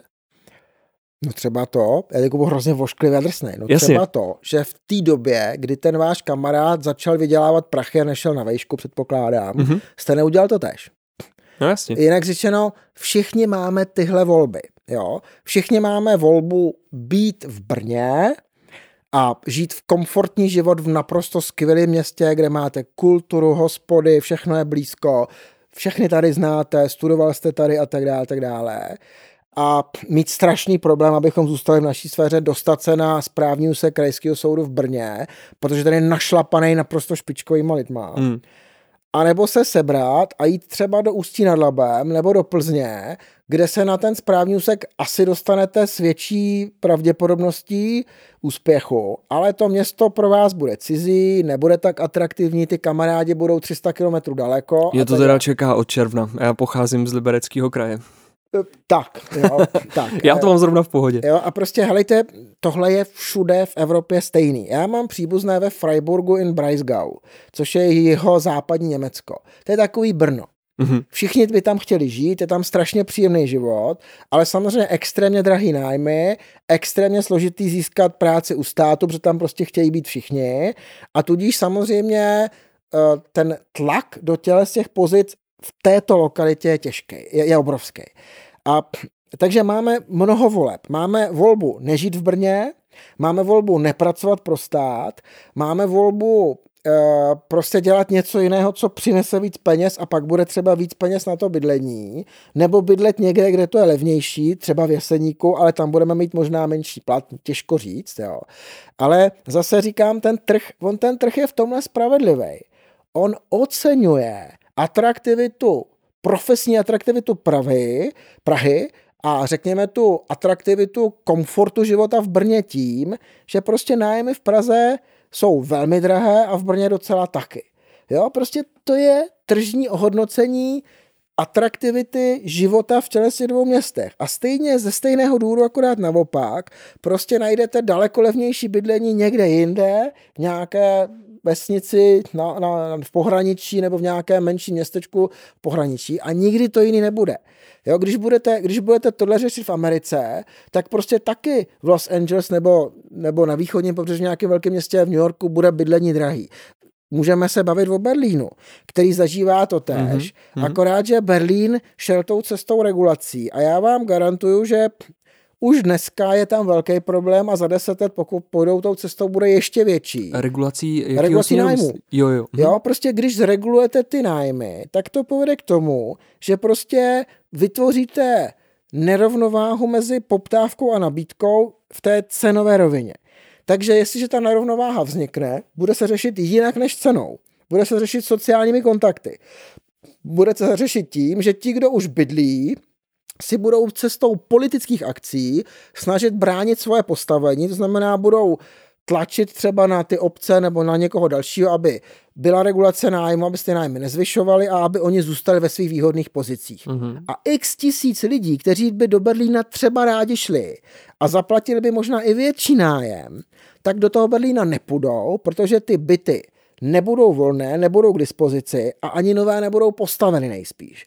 Protože prostě nebude nikdo mít zájem ty byty postavit. Takže můžeme vzít státní prostředky, za státní peníze postavit byty a zase je nějak pronajímat nebo nepronajímat, ale ty peníze musíme někde vzít a ty peníze třeba nebudou vynaloženy na věci, které bychom chtěli možná více, ať už je to zdravotnictví, nebo třeba nezůstanou v kapsách těch lidí. Hmm. A je to zase nějaká politická volba, která ale bude mít důsledky. Čím víc budete tohleto regulovat, tím větší budete mít nakonec problém.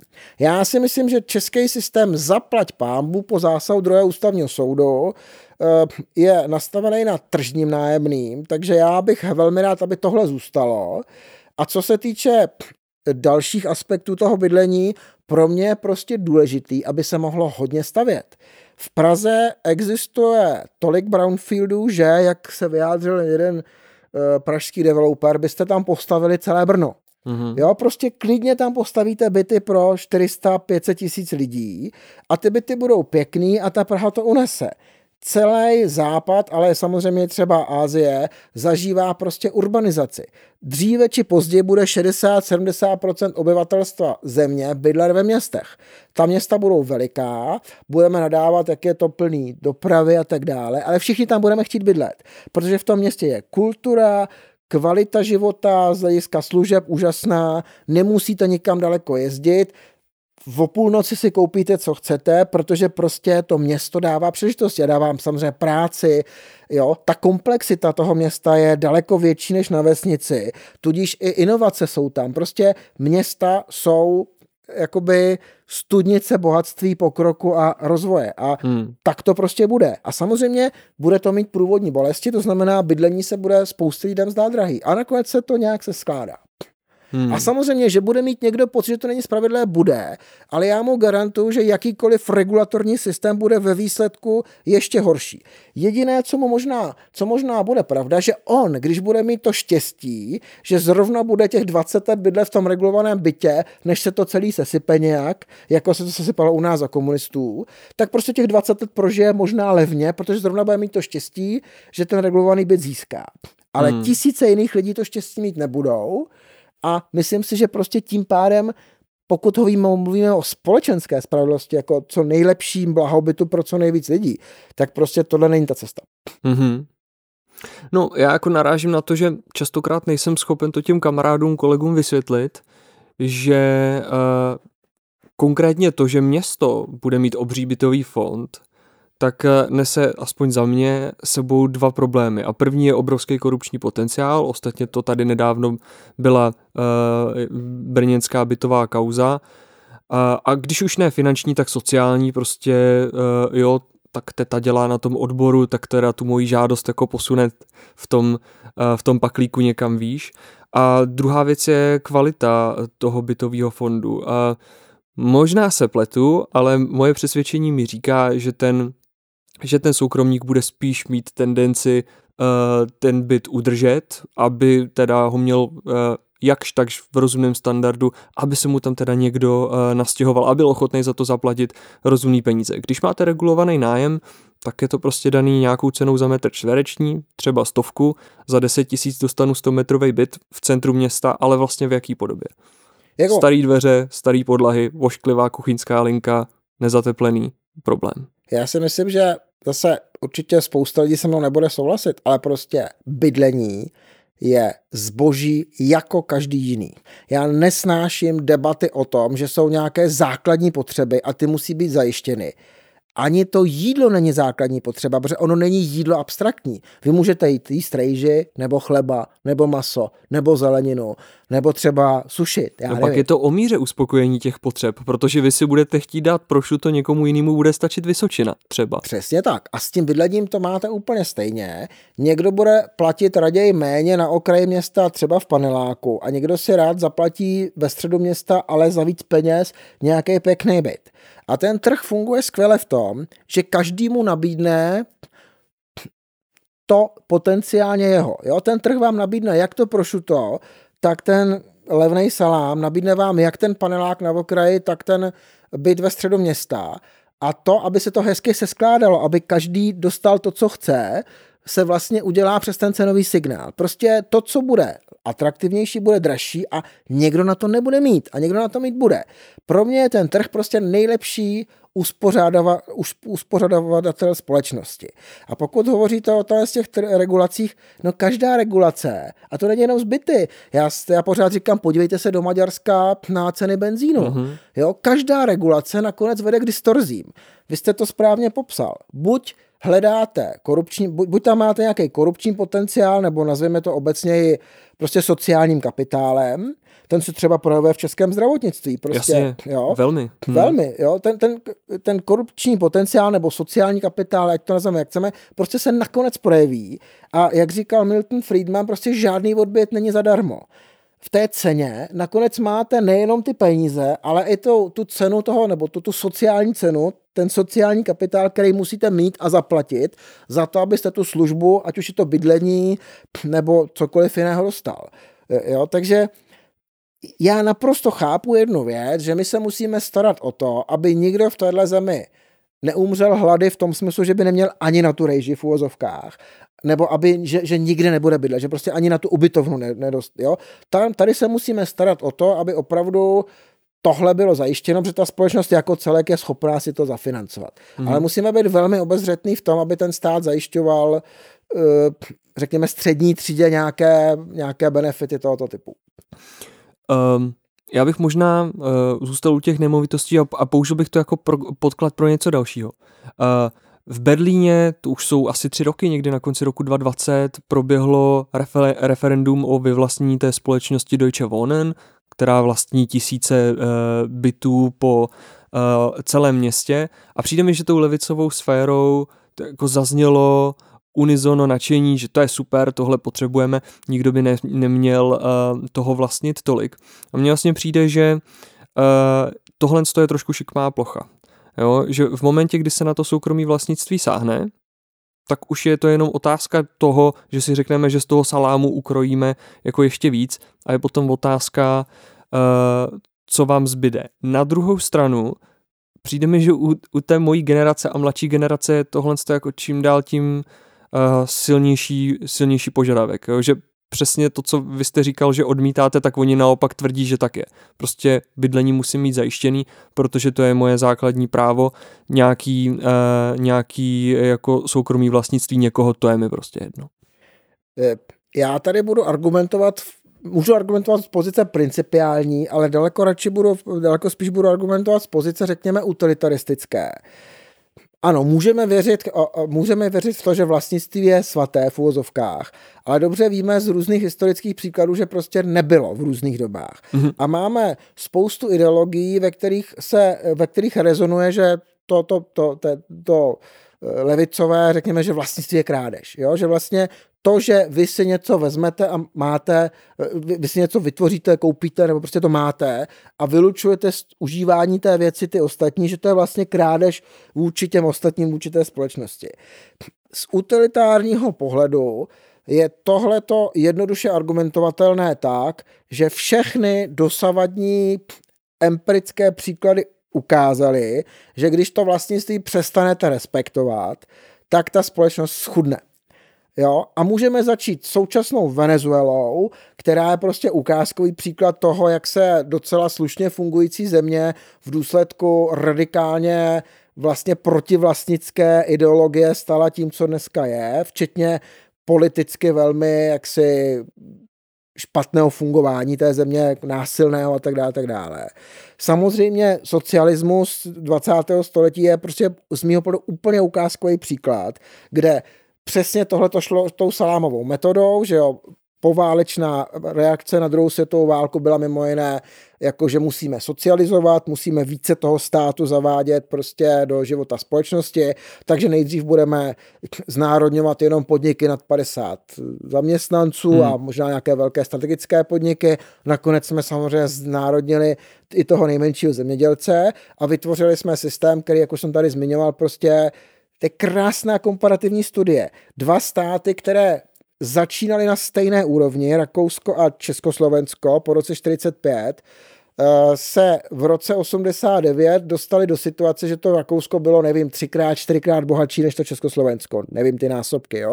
A prostě ukázková komparativní studie dvou systémů, jeden sociálně tržní hospodářství, druhý centrálně plánovaný hospodářství a dopadlo to, jak to dopadlo. Mm-hmm. Takže prostě dobrý, ať toho někdo zkusí, začne zase vyvlastňovat, za 30 až 50 let se tady sejdeme, nebo možná my už ne, a prostě ti naši nástupci se sejdou a říkají, Ježíš proč jsme to udělali?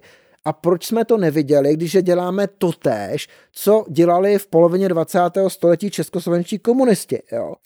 Jako z historie, já se snažím studovat historii, protože z historie se můžete v mnohem poučit. Ona se neopakuje, ale ty základní mechanismy se opakují a vidíte tam ten pohyb toho kyvadla. Ano, dnes může, protože máme stabilizovaný systém, stabilizovaný kapitalismus, tak může to kyvadlo jakoby ideové jít trochu doleva a my můžeme mít pocit, že je třeba jakoby přidat tu sociální strunu, ale prostě myslíme na to, že když to uděláme, bude nás to stát celkový bohatství společnosti. Mm-hmm. To s tou historií je zajímavý. Tak mě napadá a úplně teď odbočím. Kdybyste měl letět 10 hodin letadlem někam a měl byste si vybrat nějakou historickou postavu, nežijící, třeba i fiktivní klidně, eh, se kterou byste chtěl jako pokecat, seděla by vedle vás na sedadle. Kdo by to měl být? Ty jo. Hmm, no já bych jako, já bych jako letěl rád s Henry Kissingerem, což by ještě mm-hmm. dokonce šlo. To by ještě šlo. Je to sice už skoro stoletý pán, ale s tím bych si rád popovídal. Mm-hmm. No, a možná se trochu dostaneme k tomu, co, jsou, co jako kdybych si měl vybrat povolání snu, já jsem někomu par, už párkrát No, říkal, to je dobrý. Moje povolání snu by byl poradce pro národní bezpečnost prezidenta Spojených států, protože to je člověk, který opravdu může přemýšlet ve velkých plátnech, na, na velkých plátnech. My tady v té střední Evropě, a to se vracíme k těm dějinám, jsme častěji, častěji objektem dějin než jejich subjektem, ale ty Spojené státy jsou posledních určitě 100 let, ale vlastně spíš 200 let spíše ten jakoby subjekt dějin, tvoří ty dějiny, minimálně od konce 19. století je hodně tvoří. A samozřejmě ten, kdo je v Americe tvoří, je ten, kdo dělá zahraniční politiku, což je prezident a ta část té administrativy, která se zahraniční politikou zabývá. Mm-hmm. Takže to je samozřejmě povolání snu a já bych chtěl mluvit s člověkem, který tohle to vykonával myslím, že Henry Kissinger je jeden z těch nejvíc, nejsilnějších, jedna z těch nejsilnějších postav, která v této pozici byla. Hmm. Hmm. No, uh, mně přišlo zajímavý, že uh, u něj, co řekl, tak se to bralo téměř jako axiom, prostě fakt, tím, že už toho hodně viděl, hodně napsal, hodně zažil a jeho uh, reakce na začátek války na Ukrajině byla taková spíš rezervovaná a i on nakonec obrátil. Mě to velmi překvapilo. Eh, já si vždycky myslím, že je dobré se s lidmi, odborníky, nebo jak to nazvat, pobavit ale vždycky je třeba přemýšlet o tom, jestli nejsou někdy moc zahleděny do nějakého svého vidění věcí. Kissinger, když se bavíme o té zahraniční politice a strategii, tak to je realista, hodně velký mm-hmm. jako realista, jo? V té, vychází z té realistické koncepce mezinárodních vztahů. Já si myslím, že realismus je dobrý základní přístup. Já jsem hodně člověk, který má rád geopolitiku a prostě přemýšlení o moci, té tvrdé moci vojenské, ale i ekonomické, ale vůbec bych nepodceňoval to, co se nazývá měkká síla. A zase se trošku vracím k tomu západu. Západ má pořád ještě s odstupem největší měkkou sílu ze všech těch civilizačních celků, které ve světě existují. Protože prostě nabízí univerzální a inkluzivní řešení pro všechny. Každý se může stát člověkem, který na západě může žít, pokud se sem samozřejmě nějak dostane. A každý má možnost se stát tím v západěnem, protože prostě jsme víceméně odbourali rasové, národnostní a jiné přehrady náboženské a tak dále. Samozřejmě zůstává nějaký kulturní background, ten určitě jo, ale prostě ten západ je inkluzivní a v tom má měkkou sílu. A tím pádem já si myslím, že ta měkká síla se tvoří třeba i tím, že přemýšlíme o tom, jestli to, co se nazývá rule-based eh, order v mezinárodních vztazích, řekněme, nebo rules-based order, tak prostě že to je to, co vlastně my potřebujeme. A ten Henry Kissinger možná si uvědomil, že Rusové v nějaký moment prostě šli příliš daleko, že ta, že ta válka, kterou rozpoutali, prostě přesáhla to, co ten západ bude tolerovat. Mm-hmm. A myslím si, že ten západ, a zatím to tak vypadá, uvidíme, jestli to vydrží, ten západ si prostě uvědomil, že ten střed s Ruskem o Ukrajinu je nakonec střed o to, jestli jeho hodnoty budou v tom světě dominovat nebo nebudou dominovat. Mm-hmm. A ty jeho hodnoty jsou opravdu to, že hold hranice se nesmí měnit útokem nebo prostě agresí. Že, že prostě tohle to není tak jednoduché, že samozřejmě já si umím představit debatu o tom, kde má ležet východní hranice Ukrajiny, ale prostě nemůže ta debata se vést tím, že vemu invazní vojsko a obsadím hmm. Eh, kus té Ukrajiny. Myslíte, že tohle je ten realistický pohled, že pokud Ukrajina uh, vyhraje, a já bych si to přál, aby je odtamtud vyhnali, ale že, že prostě bude muset spolknout nějakou hořkou pilulku v tom, že se ta hranice překreslí, že to bude nechutný kompromis pro ně? Já to nechci předvídat. Já mm-hmm. si myslím, že to ani nemáme v tuhle chvíli moc rozvíjet eh, v nějakých veřejných debatách, že se máme snažit prostě Ukrajinu podporovat tak, jak to jenom jde a snažit se co možná nejvíc pomáhat tomu, aby ty případné oběti, které bude by musela někdy podstoupit, byly co nejmenší. Mm-hmm. A děláme to pro sebe. Děláme to proto, abychom všem na tom světě dali najevo, že prostě jisté věci se nedělají a když se udělají, že dopadnou pro toho, kdo je udělal špatně. Mm-hmm.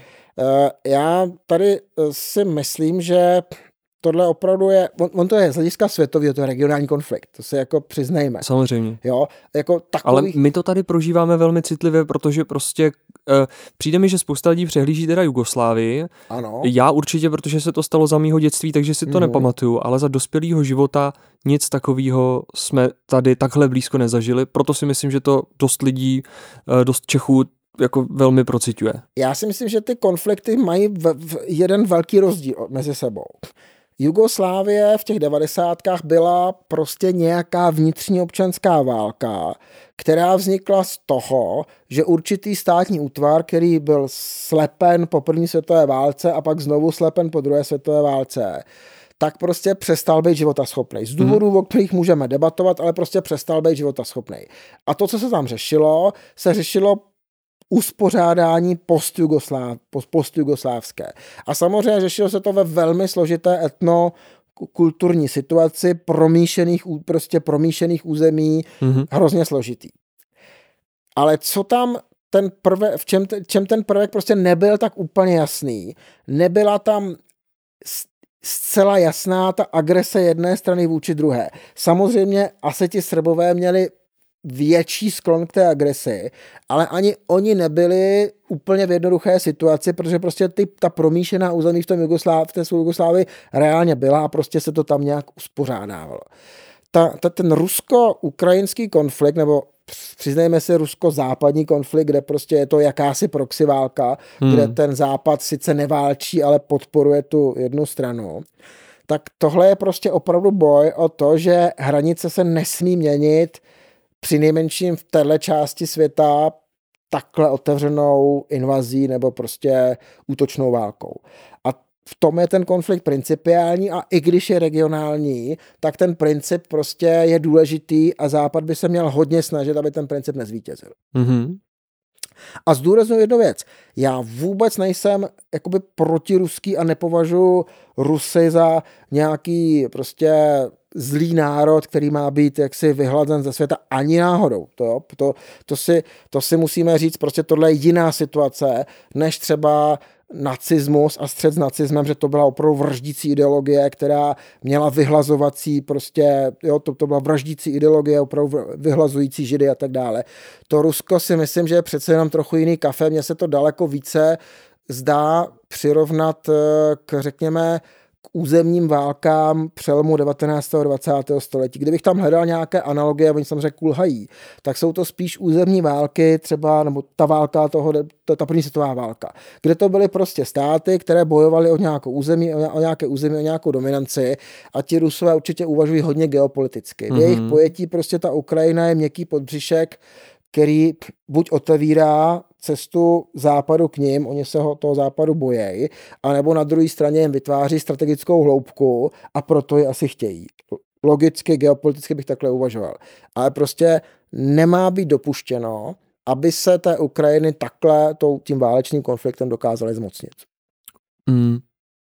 Mně teda přijde, že tam není jedna jednotící vražedná ideologie jako v případě nacistického Německa, ale že některé mm, ty jako nacionalizující, fašizující možná prvky a v tom státě prostě jsou. Už jenom to, že jako bez sporu to není demokratický stát, ale zároveň jako přehnaná adorace prezidenta, přehnan, přehnaný nacionalismus u některých lidí, to, že jsou tam osoby, které prostě do toho veřejného prostoru vypouští jako nesmysly typu, že uh, Ukrajinci nejsou jako žádný národ a že prostě jde o jenom uh, v podstatě etnické Rusy, kteří někteří mluví malinko jiným jazykem, jiným jako jakýmsi dialektem, ale tohle je přece narrativ, který Rusko používalo vždycky. Vždycky, když tam byly nějaké uh, vnitřní problémy, řekněme, tak se našel vnější nepřítel. Jo, prostě kdekoliv eh, podél ruských hranic je nějaká postsovětská republika, tak si řekli, hm, super, tak možná jako vlítnem tam a vždycky je to, no my chráníme etnické Rusy. A vy vlastně nejste tak úplně, uh, úplně samostatný stát. A to se jako line mi přijde ruskými dějinami uh, na, natolik, že nechci říkat, že to je zakódováno v DNA, uh, chraň Bůh, ale jak kdyby to byl snad nějaký jako nějaké národní dědictví, které tam prostě je a udržuje se. Já nevěřím úplně na nějaký, nějakou osudovost a determinismus, že ten národ prostě má trvalé nějaké vlastnosti. Ale je pravda, že prostě určité dlouhodobé prvky se v té ruské politice a v tom ruském přístupu ke světu projevují. A nepochybně to Rusko prostě je impérium, které má pružné hranice a vlastně od r- začátku novověku se ty hranice prostě rozšiřují, velmi hmm. zjednodušeně. Vy jste tam zmiňoval ty fašizující prvky. No, já bych tam poukázal na jednu věc. Rusové prohráli studenou válku. Jo. Ty jejich pružné hranice se strašně smrštily. Vlastně se smrštily tak, že ztratili i to, co považovali ani ne za blízké zahraničí, ale vlastně za součást Sovětského svazu, protože vlastně se osamostatnilo těch 15 svazových republik, vytvořily samostatné státy. Dokonce část těch svazových republik po Baltí, že odešla mm. vyloženě na druhou stranu v uvozovkách v tom jejich pojetí do NATO a na západ. A pak máte nějakou tu mezisféru, do které oni počítají určitě i Ukrajinu, a která dlouho byla mezi sférou. Prostě ta, ta, ten, ten ukrajinský vývoj zdaleka nebyl jednoduchý a zdaleka nebyl jednoznačný a ty proruské a prozápadní tendence se tam střetávají celou tu dobu postkomunistickou, kterou oba dva pozorujeme nějak. Jo. A ty fašizující tendence, no já bych tam hodně viděl právě ten smutek z té ztráty impéria, ke kterému došlo prohráním studené války. Hmm a pocitem vlastně, a pocit, že vlastně to bylo nespravedlivý a že vlastně jsme nějak byli oklamáni v úvozovkách. Jo? Ten ruský narrativ je hodně takový to. Oni nám, oni, oni nás oklamali, protože my jsme chtěli jako se s nima nějak domluvit a oni nám vlezli do naší sféry velmi zjednodušeně. Oni nám slíbili nerozšiřování na to a podívejte Přesně se. tak. To je, to je ten ruský narrativ. A samozřejmě já bych hrozně rád, aby Rusko do budoucna našlo své místo v tom mezinárodním systému a ono bude důležité. Prostě to není stát, který, eh, který je třetiřadý. Prostě pořád je to silná daná velmoc, konvenční vojenská velmoc to pořád je také, byť jako jejich výkony bojové teď nejsou úplně úžasné. A prostě je to obrovský stát, 140 milionů obyvatel, obrovské nerostné bohatství a tak dále. To znamená, ten stát má potenciál. Ale já bych hrozně chtěl, kdyby oni do budoucna, až se ten konflikt vyřeší, prostě našli své místo v rodině civilizovaných v podstatě západních národů. Já vím, že jako hovořit o tom, jestli Rusko je západ nebo něco jiného, je strašně složité. V tom Rusku obě dvě ty tendence byly. Byly filozofické, politické směry, které tendovaly k západu a naopak velmi silné jsou i směry, které vnímají ruskou výlučnost někde na pomezí mm. Evropy a Asie. To se tam pořád střetává. Ale prostě zrovna v těch devadesátkách to vypadalo, A dokonce i v prvních letech Putinovy vlády to vypadalo, že vlastně to Rusko může být nějaký relativně zodpovědný člen toho mezinárodního společenství. Velmi dobře fungovala spolupráce mezi Spojenými státy a Ruskem v době, kdy se řešila afgánská krize, vlastně jo, Al-Qaida mm-hmm. a útok, útok uh, Taliban. No a pak se to prostě zvrtlo. Pak prostě převážely v té ruské politice zjevně ty revizionistické, takové ty naštvané trendy a vyvrcholilo to tím, co, co teď zažíváme. No já si myslím, že se to nakonec nějak uklidní, ale že to bude asi trvat docela ještě dlouho a že ten mír prostě, že o ten mír se budeme muset snažit a budeme muset vytrvat, aby hmm. jsme prostě tomu Rusku ukázali, že některé věci nejsou možné a že prostě jako nakonec je třeba se domluvit a zase se vracím k realistické koncepci mezinárodních vztahů.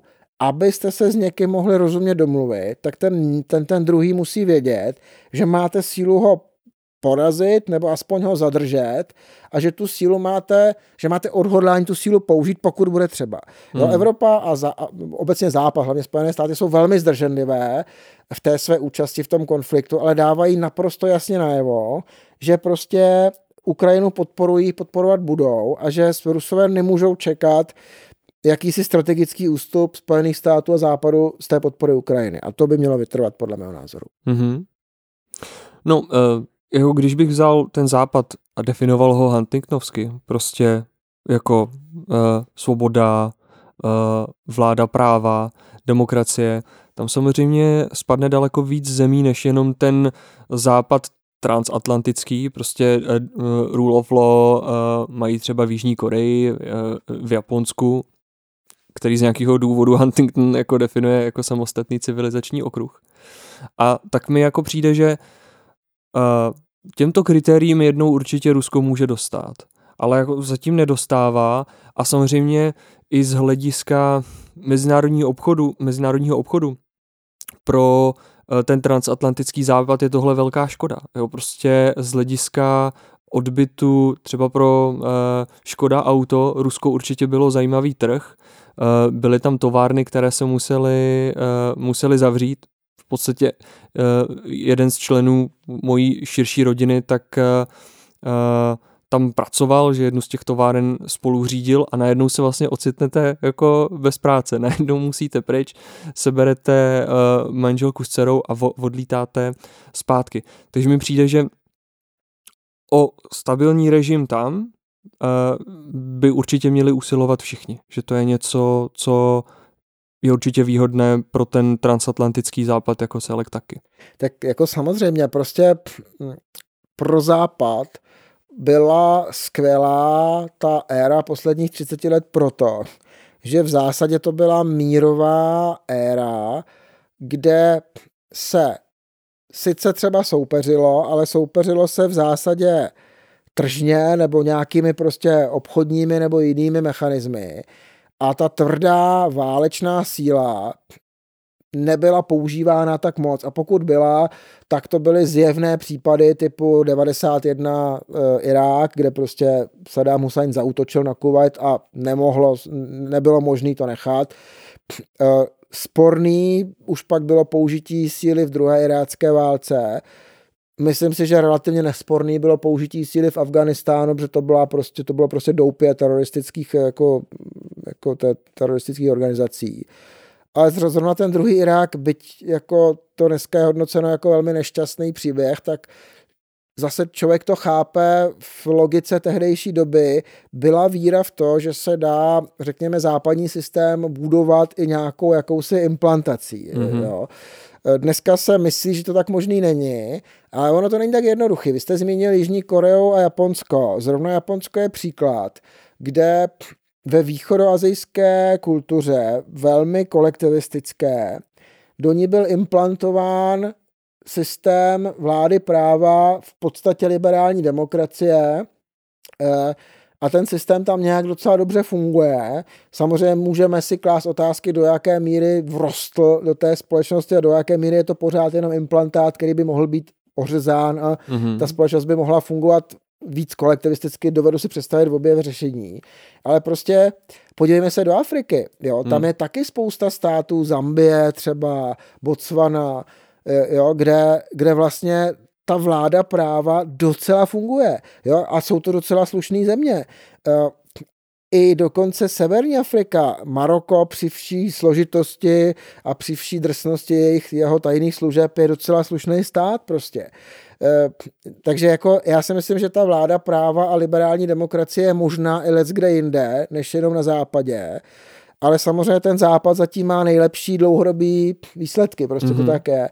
Ale já bych to nezatracoval, prostě myslím si, že uh, jo, máte i, máte i státy třeba v jihový vchodní Asii, kde prostě to je složitý, ale co si jako nějaký postupný kroky k umírněnému režimu fungují. Indonésie mm. třeba je mm. docela funkční stát, jo. Mm. Malajzie, pak máte, pak máte společenský modely relativně autoritářský z hlediska toho, že tam je nějaká pyramida moci, ale zároveň liberální v tom provozu, nebo relativně liberální v tom provozu, byť v některých věcech hodně neliberální, to je třeba Singapur. Jo? Mm. A prostě všechny tyhle ty společenské modely nějak můžou fungovat.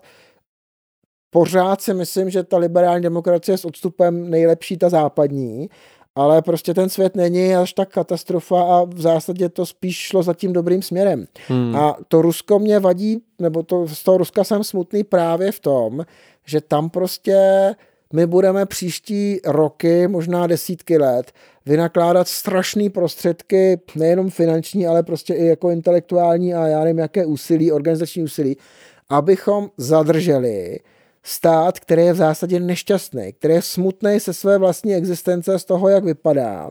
A budeme se tím zabývat, místo abychom prostě ten stát přijali do rodiny civilizovaných národů a společně s ním, neříkám, že budovali svět, ale prostě rozumně fungovali. Jo. A ta Čína, ta Čína je v mledě modrým trochu podobný problém, protože Čína by krásně napadla, zapadla do celkového globálního obchodního systému. Třeba má, i krásně napadla, to bylo freudovský přeřeknutí. Eh, eh, krás, krásně zapadla, ano, ne napadla, ale zapadla do, řekněme, globálního systému, že má spoustu komparativních výhod. Hmm. A dneska bohužel tam jako sílí režim, který vlastně také má pocit, že má vyzývat ten západ a nějakým způsobem prostě eh, získávat své místo na slunci.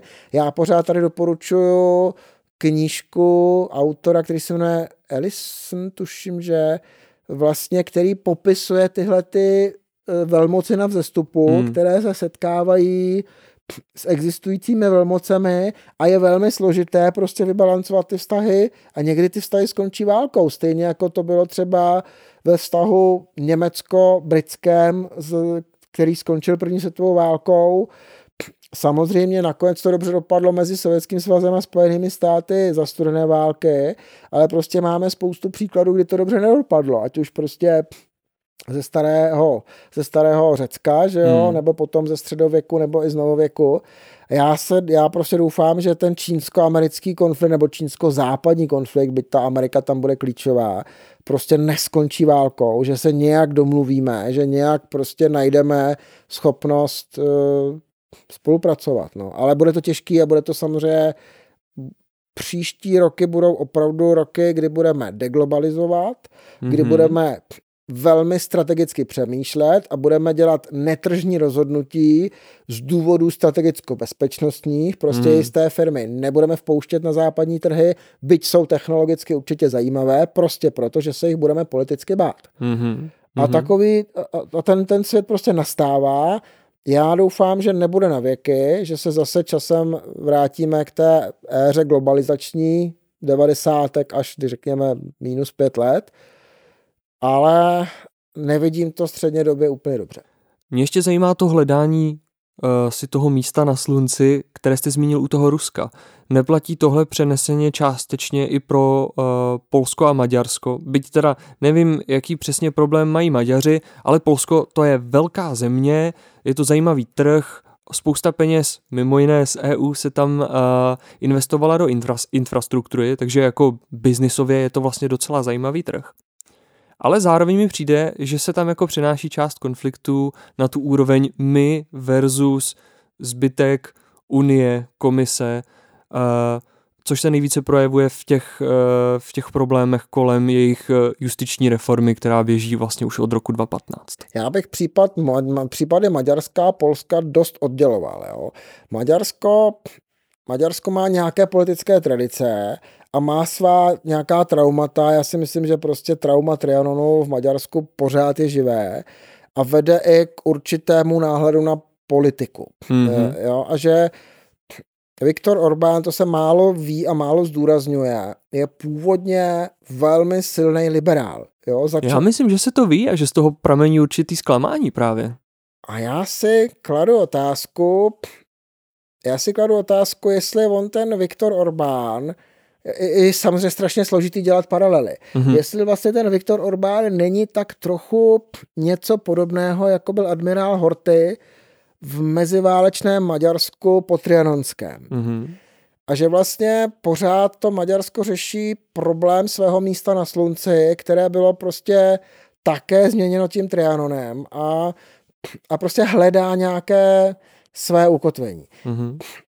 Jo, a, a z toho možná pramení i to, že po ústavní změně, která tam nastala vlastně začátkem druhého desetiletí 21. století, se postupně ta moc stále více koncentrovala eh, do, eh, do pozice nebo do, do rukou té vládnoucí strany, ale pořád jako upozorňuje na to, že ta vládnoucí strana opakovaně vyhrává ve férových volbách. Jo? To nejsou neférové volby, ani tam není nějaký gerrymandering nebo nějaká... Ale to se dělo, tam eh, byly dobrý, nějaké úpravy dobrý, volebních urči, obvodů. Určitě tam, určitě tam nějaké takovéhle věci jsou, ale pořád je to v zásadě pluralitní systém, kde prostě ta opozice má právo kandidovat, kandiduje dokonce, kandidovala dokonce v bloku, ale prostě byla opakovaně poražena. Jo, jo, to znamená, z hlediska plural, nějakých kritérií pluralismu prostě určitě to není perfektní, ale rozhodně to není žádný autoritářský režim. Je to, hmm. je to režim celkem intenzivní z hlediska uplatňování moci, ale je to režim, který prostě pořád funguje jako vláda na čas a může být odvo, od, odvolán v nějakých více, ne víceméně, ale až na drobnosti férových volbách. Mm-hmm. A to mhm. Polsko, tam je to podle mého jiné v tom, že polská tradice, aspoň jaká je ta polská tradice přinejmenším po, po roce 89, je taková, že máte dva bloky, které spolu silně bojují, kde vůbec není sporu o to, že jeden může vyhrát a i ten druhý může vyhrát a že prostě se u moci střídají, ale že mají prostě takovou tradici, že ten, kdo vyhraje, tak ty předchozí vyhází z pozic, když to velmi zjednoduším. Jo? A samozřejmě to někdy dělá mm, prostředky, které nejsou úplně pěkné, ale je to trochu v logice jejich politické politických tradic, když to řeknu velmi zjednodušeně. Mm-hmm. Akorát to samozřejmě dneska neradi vidíme, protože prostě klademe na právní stát velký důraz. Mm. Ale všimněte si, jak debaty o právním státu v Polsku výrazně utichly v situaci, kdy to Polsko je klíčový prvek naší protiruské strategie. Mm-hmm. A kdy vlastně na tom Polsku oceňujeme schopnost mít velkou armádu, mít velkou hospodářskou kapacitu, mít absorpční kapacitu pro ukrajinské uprchlíky a vlastně oceňujeme na něm to odhodlání plnit svou roli východoevropské regionální velmoci. Takže to je tam něco, pardon, co jako bez debaty, podle mě. Jo? Tam uh, ten střed se může vést o kvalitu té demokracie, o to, jestli uh, soudní reforma je taková nebo maková. Mm. Myslím teď ten vnitropolitický mm. střed ale o tom, že prostě Rusko bylo jejich nepřítel, historicky, bohužel, o tom se podle mě jako ne- nedebatuje. To je prostě axiom, že i když bude u vlády občanská platforma nebo nějaká jiná strana, nebo PIS, eventuálně někdo jako ještě konzervativnější, takže prostě tohleto je věc, na kterou se nešá, že armáda je důležitá, že prostě já to tak jako cítím, že oni na rozdíl od nás, jak bojovali a trochu si prožili to, že jim ten stát sebrali. A vlastně historicky, historicky třikrát, takže je to tam strašně zakořeněno. Jo, když to tak nám sebrali ty sudety a pak jsme tak nějak tady žili přežili. Tak, tak určitě, určitě to je jiný příběh oproti nám v tom, že to no, je hodně, národ hodně. veliký a má i tradici jakéhosi regionálního imperialismu. Prostě Polsko-Litevská unie mm-hmm. v raném novověku, když to řeknu zjednodušeně, tak prostě je to něco, co na co se oni odkazují a kde prostě oni vidí, že ano, tohle byla situace, kdy my jsme nějakým způsobem byli dominantní prvek významné části evropského prostoru.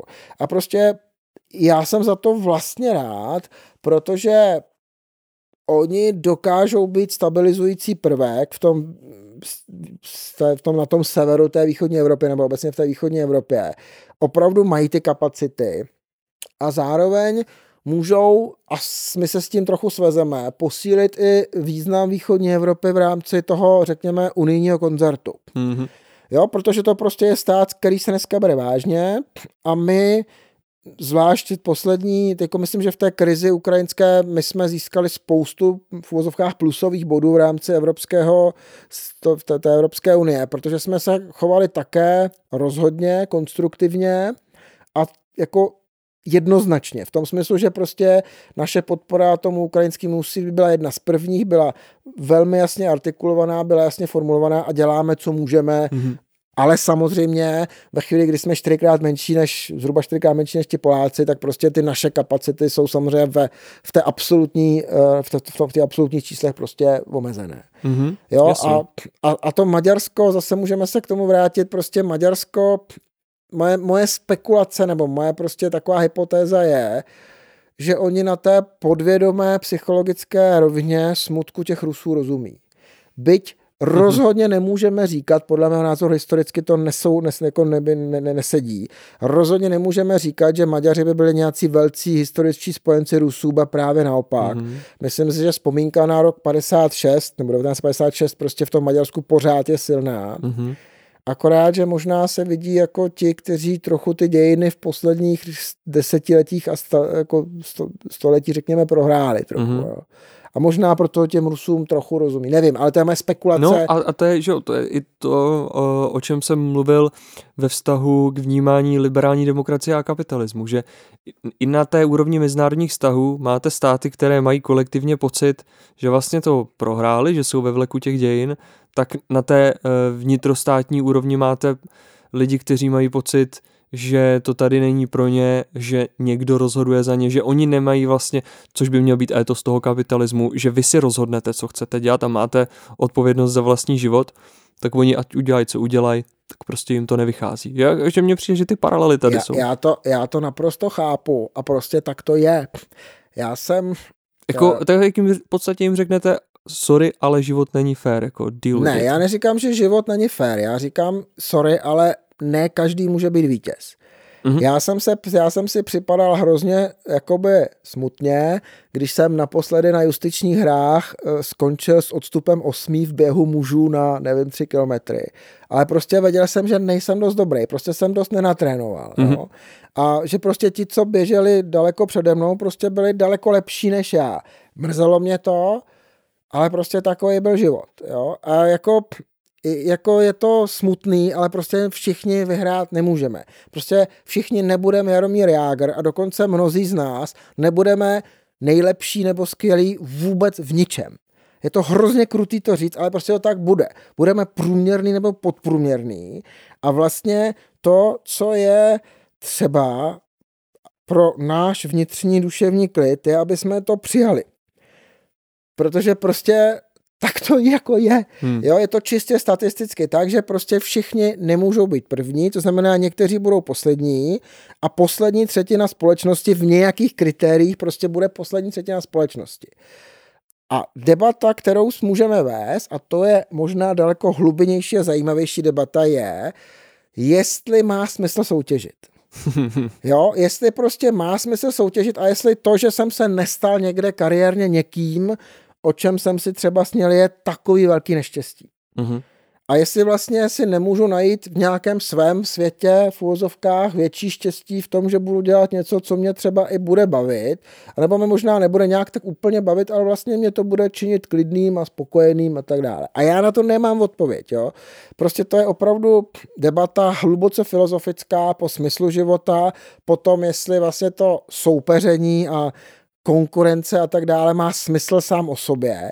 Já si myslím, že možná ani nemá. Jo. Hmm. Jenom vím, že empiricky ten tržní systém prostě produkuje to bohatství a zároveň vím, že je lepší být e, zdravý a bohatý než chudý a nemocný, jak řekl, jak, jak, jak se jmenuje film jednoho slavného slovenského režiséra. Protože prostě to bohatství vám dává lepší životní komfort. Sorry, ale prostě tak to je. Hmm. Proto já ten tržní systém obhajuju. Ale rozhodně neříkám, že tržní systém je smysl bytí. Ani náhodou. Možná žádný smysl bytí ani neexistuje. Jo? Jenom prostě řešíme praktický problém, jak pro co nejvíc lidí zařídit co možná největší komfort života. Mm-hmm. No, zajímavý. Mám ještě jednu otázku, mm, možná jich bude několik posledních, ale jednu z těch závěrečných. Uh, vy jste zmínil, že uh, váš dream job by bylo teda být na místě toho Kissingera, toho poradce, uh, amerického prezidenta. Proč jste si vlastně vybral to, že budete soudce? Co vás k tomu navedlo? Já jsem si to, přiznám se, vybral proto, že jsem na tom v úzovkách trhu viděl volné místo. Uh-huh. Což je něco, co dnešním uh, absolventům právě připadá jako, jako bizarní, ale prostě já jsem končil práva v roce 98 a v té době justice zdaleka nebyla tak populární, jako je dneska. Rozhodně to nebyl dream job. Eh, dream job tehdy byla spíš advokacie. Mm-hmm. Ale já jsem se tak jako podíval po tom trhu a říkal jsem si, tady je nějaké volné místo, ta práce je zajímavá. Viděl jsem velký vzor, to byl Josef Baxák. Prostě to fakt byl člověk, který byl soudce a zároveň byl vidět, že je komplexní, inteligentní a prostě má spoustu jakoby kladných vlastností, nebo jak to nazvat. A říkal jsem si, tyjo, ta justice prostě může být zajímavý prostředí pro nějakou osobní realizaci. Vůbec to není tak, že jsem šel do soudce, jako do, do pozice soudce z intenzivního pocitu, že bych jako chtěl dělat nějakou spravedlnost. Mm-hmm. Dokonce si myslím, že to může být někdy nebezpečné, když někdo má pocit, že on přináší tu spravedlnost, protože... Jakože může být aktivistický. Nejde o to, že musí, ne, ne, ne, nejde o to, že to bude aktivistický, že může být možná spíš subjektivní. Mm-hmm. Ono je strašně těžký odlišit roli soudce jako někoho, kdo aplikuje zákon jako společenskou normu, kterou si nedal ten soudce sám, mm-hmm. a někoho, kdo hledá tu vlastní osobní spravedlnost, kterou promítá do těch lidských příběhů.